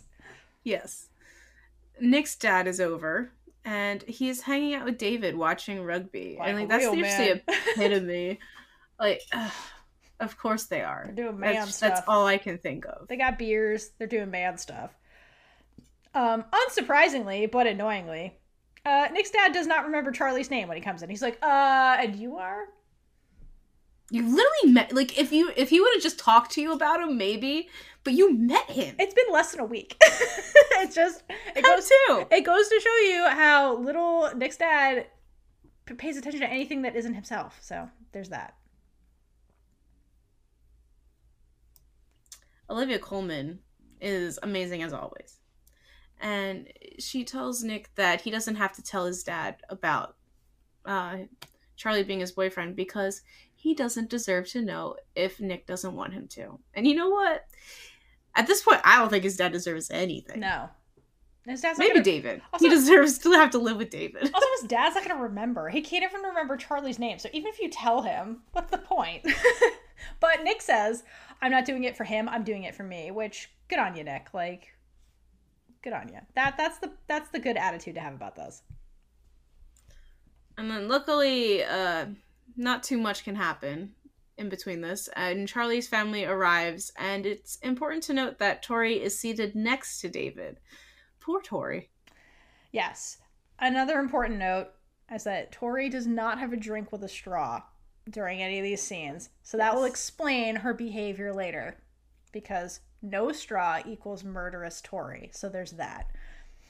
Charlie did not give them the note, like that they needed to have diet lemonade with a straw. No, uh, it's hardly gets stressed out by big dinners. So the other thing to take note, so he wasn't thinking straight. So the other thing to take note of is that all throughout dinner, Charlie is playing with his food, but he doesn't actually eat any of it. He's just like cutting it into smaller pieces and like pushing it around his plate. Oh man. Poor kid. Anyway, uh so David starts being David and he tries Yes. to out Nick. Like just kept prompting him and egging him on to tell his dad. And Tori is like getting so pissed off with him already. And she speaks up asking what his problem is. Yeah, because she doesn't have a drink with a straw. She's like, I will cut you without hesitation. Cut you like a bitch.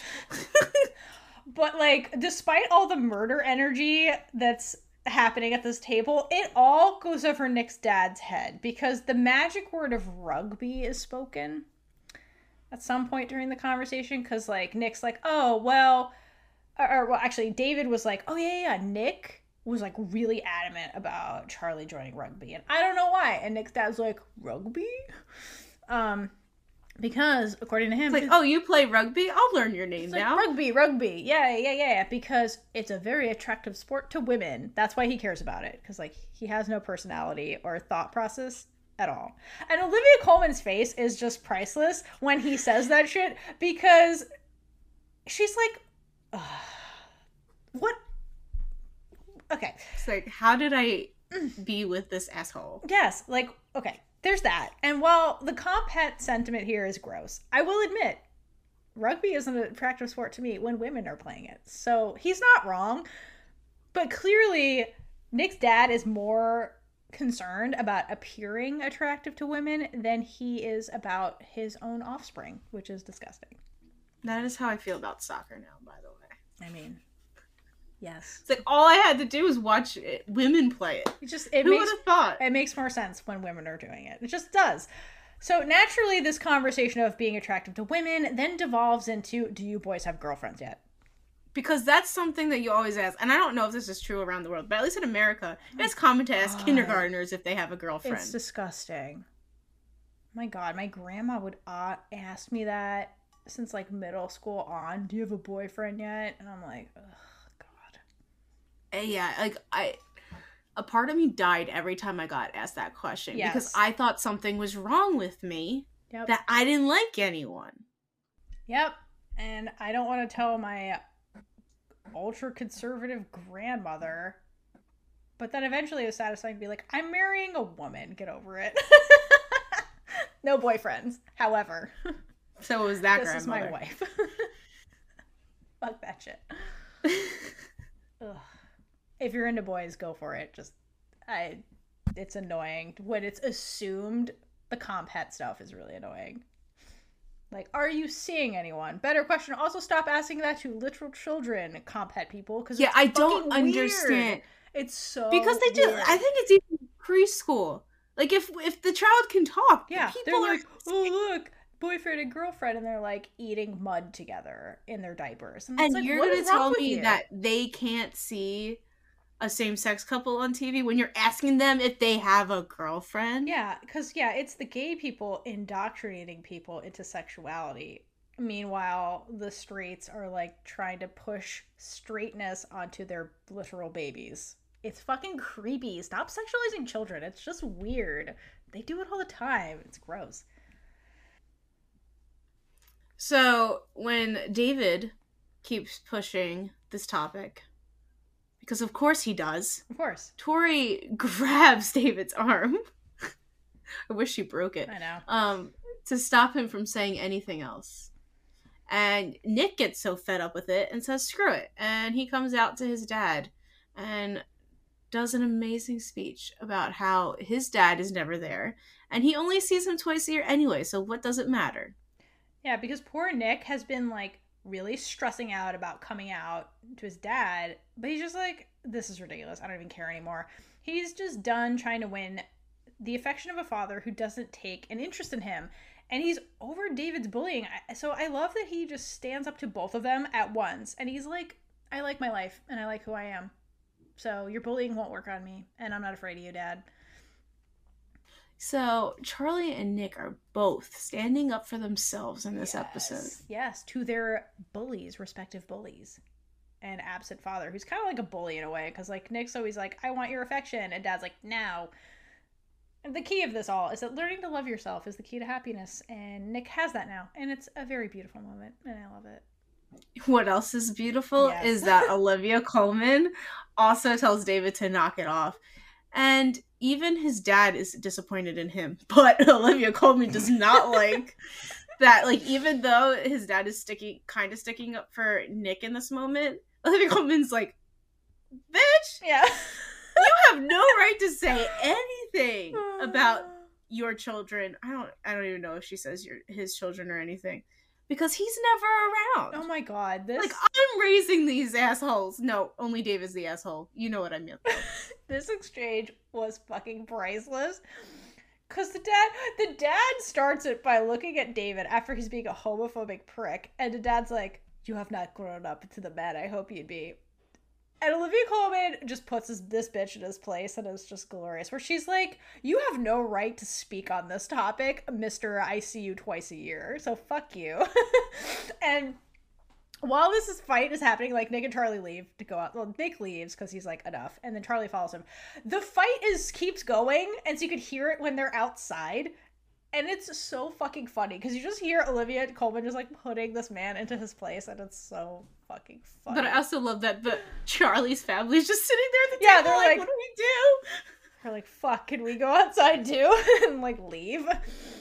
Um yeah, so Char- Charlie does leave to check on check on Nick, who basically stormed outside, and Nick admits that it really felt good to say it. Like it felt good to be honest and come out and even though the, you know it blew up like that, but it felt good. And in cute boyfriend fashion, Charlie rewards him with a hug. He earned a hug. Yeah. And then Olivia Colman comes out because she is the best mom and wants to make sure oh that Oh my he's God, okay. She really is. Like one of the best TV moms of all time is Olivia Colman. I, the bar is not that high. no. Because she But- just comes out to check on him and stands up for him. Why is this bar not higher? I would say Olivia Colman makes the bar pretty high, to be honest, for like moms period. Because she like on screen moms. I mean, Olivia Colman is great. First of all, it's Olivia Colman, so there's that. And second of all, it's like very consistently, she's very attuned to Nick and like Yeah. gives him space and like she honestly is a really great mother to him. Like it's very this is like top of the line supportive parent is Olivia Colman, and and this this scene really encapsulates it too. Great energy as well. Yeah, and the conversation she has here with them is really remarkable because she's it, it's this has to be a really hard conversation to have from her point of view because they're talking about the fact that Nick's dad is an absent father. And Nick is like, "Wh- why doesn't he care? Because it's really frustrating to be the child of this, I'd imagine, whose parent just like does not fucking care about them. And parents are supposed to care about their kids. And Olivia Colman very easily could lie to him and be like, oh, he cares, but in his own way, and like make excuses, which is like the polite thing to do in like polite society. But instead, again, A plus mom moment, she's honest and she says, I wish I understood, but I don't. I Olivia it- Colman doesn't like bullshit. That's why she's not married to this dude anymore. yeah. And but I love this where she's like, I wish I understood, but I don't. I think it's a very sad way to exist. You know, I love that honesty from her. It's it, she doesn't make excuses for him. She doesn't try to coddle Nick. She's just very honest. She's like, I don't know. I don't know why he's like this, but it must be sad. It's just it's such a beautiful relationship that they have. Like I, I haven't really come across a parental kind of relationship quite like theirs. I mean, like because like there's like I don't know, from like Gilmore Girls is like a good one, but it's like the mother daughter relationship is very like it's more friend like.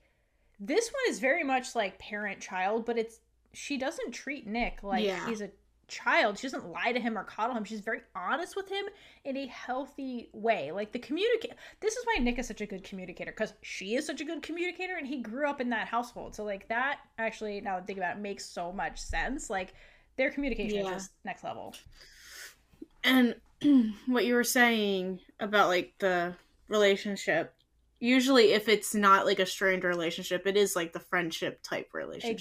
So it Exactly. is it is it is nice to see. Yeah, totally. This is a uh, this is a really good mother son relationship, like mother child relationship. It's so good. Holy shit, So with all that said, uh the absent father goes to leave again. it's on brand.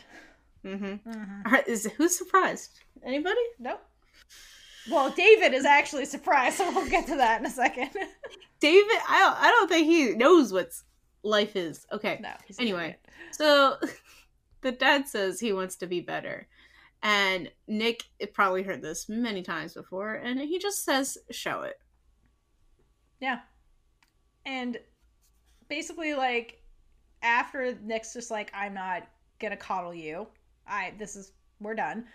David comes down the stairs and he's like, Oh, you're leaving, Dad, you're leaving. And then there's a moment where it sinks in for David that the dad doesn't care about him either. Because dad's like, Hey, yeah, yeah, um, I'll see you later in London, you know, where you go to school. And David's like, Glasgow. I go to school in Glasgow.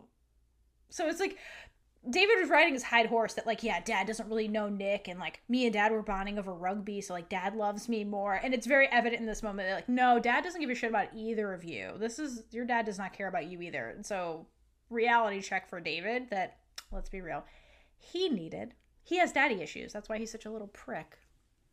The dad is very moment based parenting. Oh, yeah. Like, oh, I'm your dad now. Once Right. I leave this house, who are you? Right, exactly. Um, and before Dad bounces for good, he he does say to Nick that he genuinely thinks Charlie is a very good person. So I'm glad that Nick at least got that approval of like, he's like, I don't understand these bisexual things, but like Charlie seems like a good person. So I like that Nick at least gets that. And he says his name, so he remembered Charlie's fucking name, so that's good. He Growth. got one thing right. Character growth. Ugh. So after uh, the dad leaves, do we ever know his name? It doesn't matter. Okay. David sits on the stairs because he, he that's He's being right, little not his room, his stairs. Yeah, and he's on the phone with his friend complaining about Nick and Charlie. Uh, meanwhile, Tori is in the bathroom. Yeah, so she overhears David blaming the evening the evening drama on Nick's quote drama queen boyfriend's influence. And sir, that is not what you say in front of Tori because those are fighting words in the Spring household talking shit about Charlie. But this the screenshot that you pulled, uh, it's when David is sitting on the stairs and Tori is towering over him, and it's a very low angle. You just see like the power she has oh, right The now. glaring. The murder is in her eyes. The energy's wafting, and this dumbass does not feel the murder over his shoulder. He's just awkwardly holding his phone. Like, who does this? Because he's talking through earpods. So, like, he doesn't need to be doing this. He doesn't need to be baiting Tori like this. So, what does Tori do, Kaitlynn? She comes out and kicks his phone out of his hand and calls him a pathetic little man. Oh, God, I love that. Grade for Tori. Love it. Yeah, I love that. Wish she kicked him in the head though. I yeah, I thought she was gonna fight him, but that works too. Kick his phone because he is a pathetic little man. He definitely is. He has daddy issues. Uh, so at the so then we get to the end of the evening where the Spring family's leaving, and Charlie admits that Nick is a nice boy, and she's warming up to him. So, congrats, Charlie, your master plan worked. Um, then the boys do this like they do a goodbye goodbye thing instead of hi hi outside the door. And during this, the topic of prom comes up because it's tomorrow, as Tara told us earlier. and Charlie asks Nick. So we don't forget. yeah, so you don't forget that that is going to be the plot of the next episode. uh, Charlie it asks Nick if they're going to go together together. Uh, and Nick is a little confused. He's like, um, well, duh, like we're boyfriends. What, what do you mean? And so this line seems weird to me, but at first, but I wonder if Charlie's really asking, what he's really asking here is, uh, are they going to be out? Because like prom makes him nervous. So I wonder if it's Charlie projecting his feelings versus like framing it as like, well, Nick, like, are you sure you want to be seen? That's a big step for you, but I think Charlie's actually really scared about it because they would be they would be the only queer couple, and I think that that's really stressing out Charlie, and he's just like not ready to admit that he's actually scared. So he's just like, "You sure, Nick?" And Nick's like, "Yeah, obviously." I think Charlie just doesn't um trust that they can be out together. and have it go well. Yeah, because he's got that little voice Yeah. in the back of his head that Ben kind of planted there, you know. Yeah. So Um Yeah. So when Nick goes back inside, Olivia Colman is doing the dishes and he she mentions to Nick that she noticed Charlie didn't eat much and this is when Nick starts to look up eating disorders. Yeah, because it's been, you know, Nick noticed that that was going on in Paris. He had a full meal basically at the end of the meal in Paris. And then also here, there's a shot of like the plate and it's a full plate. Like Charlie did not eat anything. He just like sat there. So yeah, that that is definitely escalating. Um so after that we cut over to Darcy trying on the suit in front of a mirror and she's like taking a selfie to send to Tara and it's super cute and she's like we're to look so cute and she looks genuinely really happy to be wearing this outfit. Um and she does send hit send before uh, Mommy Dearest barges in. So Tara does get this photo that's like, Tara, we're gonna look so cute at prom, and she's in the suit. Mm, yeah. Yeah, so her mom comes in yelling at her to take it off and that she can't wear it. And that is when the ominous purple fog comes in. And basically, like, this scene is really sad for a number of reasons, but to kind of like hit home the dissociation that Darcy has going on, like the sound of the argument starts to muffle.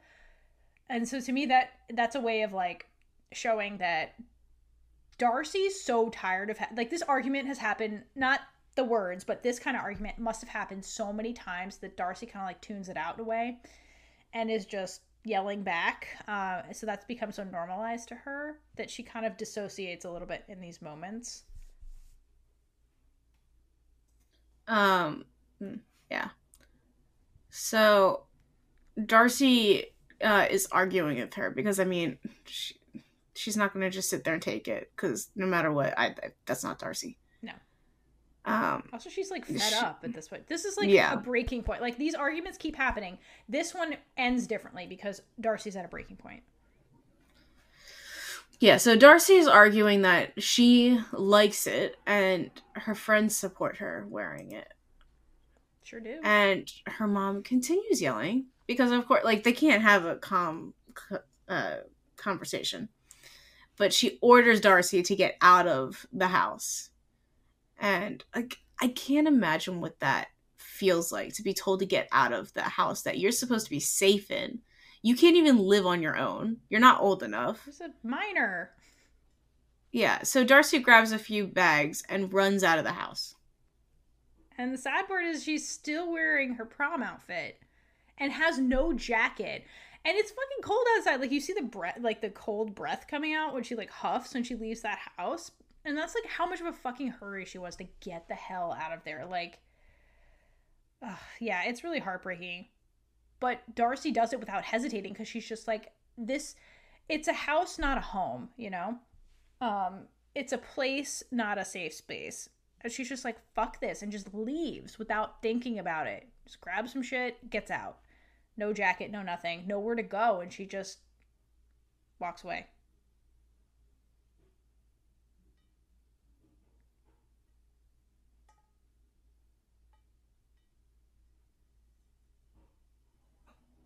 Hmm. What? Did we finish this? Kaitlynn, you have one more. Thank you. I'm so sorry. Uh, I thought we talked about the dark clouds, but the dark clouds are looming around the whole screen. Yeah, like as and... she's as she's leaving. Yeah. Which I think is important. Because because Darcy doesn't feel safe at home and she feels suffocated whenever she is there. Yeah, suffocated is a great word for that. Like she can't breathe, can't thrive. Like cuz like the the fog or clouds or whatever we're calling it is very uh, dense. Yeah, exactly. Like they're not spread out like they're no. very clumped together. So and it's kind of like uh you know whenever they're like in cartoons when there is like a toxic gas or something. Yes. It kind of yeah. looks like that. No, totally. So. And I think it's significant that it's worse here than the first in the first scene at the beginning of the episode where she comes to the house. It's a lot smaller.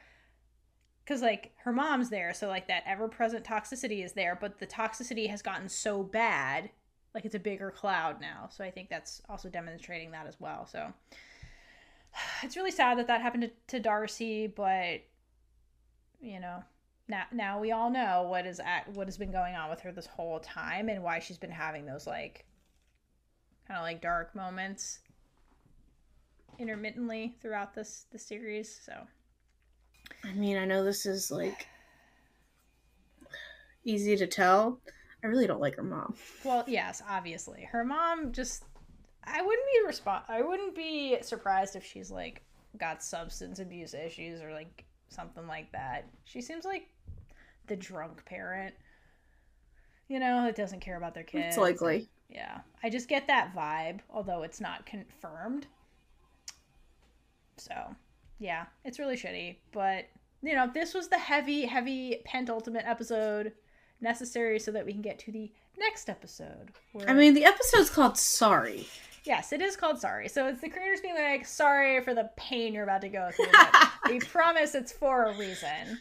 Because Heartstopper is really good at having drama that is actually necessary for character arcs and is not just like Grey's Anatomy, where they're like, everyone's getting on this plane and it's just gonna crash because drama. It's like, no, there's actually a point to this, and it's But you can't just have one plane crash. There has to be multiple. Oh, of course, because that show is insane. But this one actually, there's a reason we had to go through this. So we're sorry if reliving this with us has made you sad or down, but we promise The next episode's gonna be perfect. it's perfect. So we'll talk about that next and we'll have our happy feels and rate the season and what we thought about it. So hope you guys continue with us. If you want to check out the reaction videos, like Kaitlynn said, for the whole season, they are on our Patreon. So you can head on over to there if you want. Uh, if not, we'll be back next time to talk about the season finale. So, Woo! But before we leave, I did I do have a word now. oh, you do. What is it, Kaitlynn? It is Well, curmudgeon. You gotta explain why you're saying this word, Kaitlynn. You asked me what the word was, so I told you. Well, tell okay, the so listeners why we are. I curmudgeoning. don't even know if we I don't know if we have an episode yet in this. I think we do that uh, we give the words. So just in case you don't know, and this is your first episode with us, um, Welcome. I'm going to give I'm going to give you a word that I kind of already gave you anyway. Uh, but you're going to I, I challenge you to uh, spell it without looking it up in the comments. Put it in your comment. Bonus points if you like actually comment and then use it in your comment. yeah, that'd be amazing. and then if you Yeah. if you're not watching on YouTube and you are listening to this lovely podcast, uh, leave a review and figure out how to put that word in there. I I'm still waiting for some hero to take up that challenge. It hasn't happened yet. yes, because our goal is to have reviews with like random words Yeah. in there, So people are like, "What And is people this are like- podcast?" and it's really random. yeah. So, So I try to pick ones that uh, are really random. when you look at you would not really understand how to spell it. So today I- I'm picking curmudgeon. Which is a good. I don't it's- I don't know how to I don't know what it means or how to use it. So Oh, Kaitlynn. It's actually a good word for this episode. So, yeah, maybe look it up after. So, all right, you have your challenge. Next time, everything's gonna be perfect. And until next time, hydrate for lesbian Jesus. and gay it up all over the place. Bye. Bye. And with that, we've been Big Gay Energy. If you like this episode, check out all our other episodes on whatever you're using to listen right now. If you're listening on Apple, we'd really appreciate it if you left us a review, no matter how brief. It helps us get into Apple's algorithm to reach a wider audience. Please feel free to reach out to us. We would love to hear from you about everything and anything. You can find us on all the social medias at Big Gay Energy Pod or email us at biggayenergypod at gmail.com. If you'd like to make friends with other queer media loving people, reach out to us to join our Discord server. If you'd like to support us, check out our merch store or join our Patreon for early access to episodes, exclusive content, and so much more. Until next time, stay safe and hydrate for lesbian Jesus.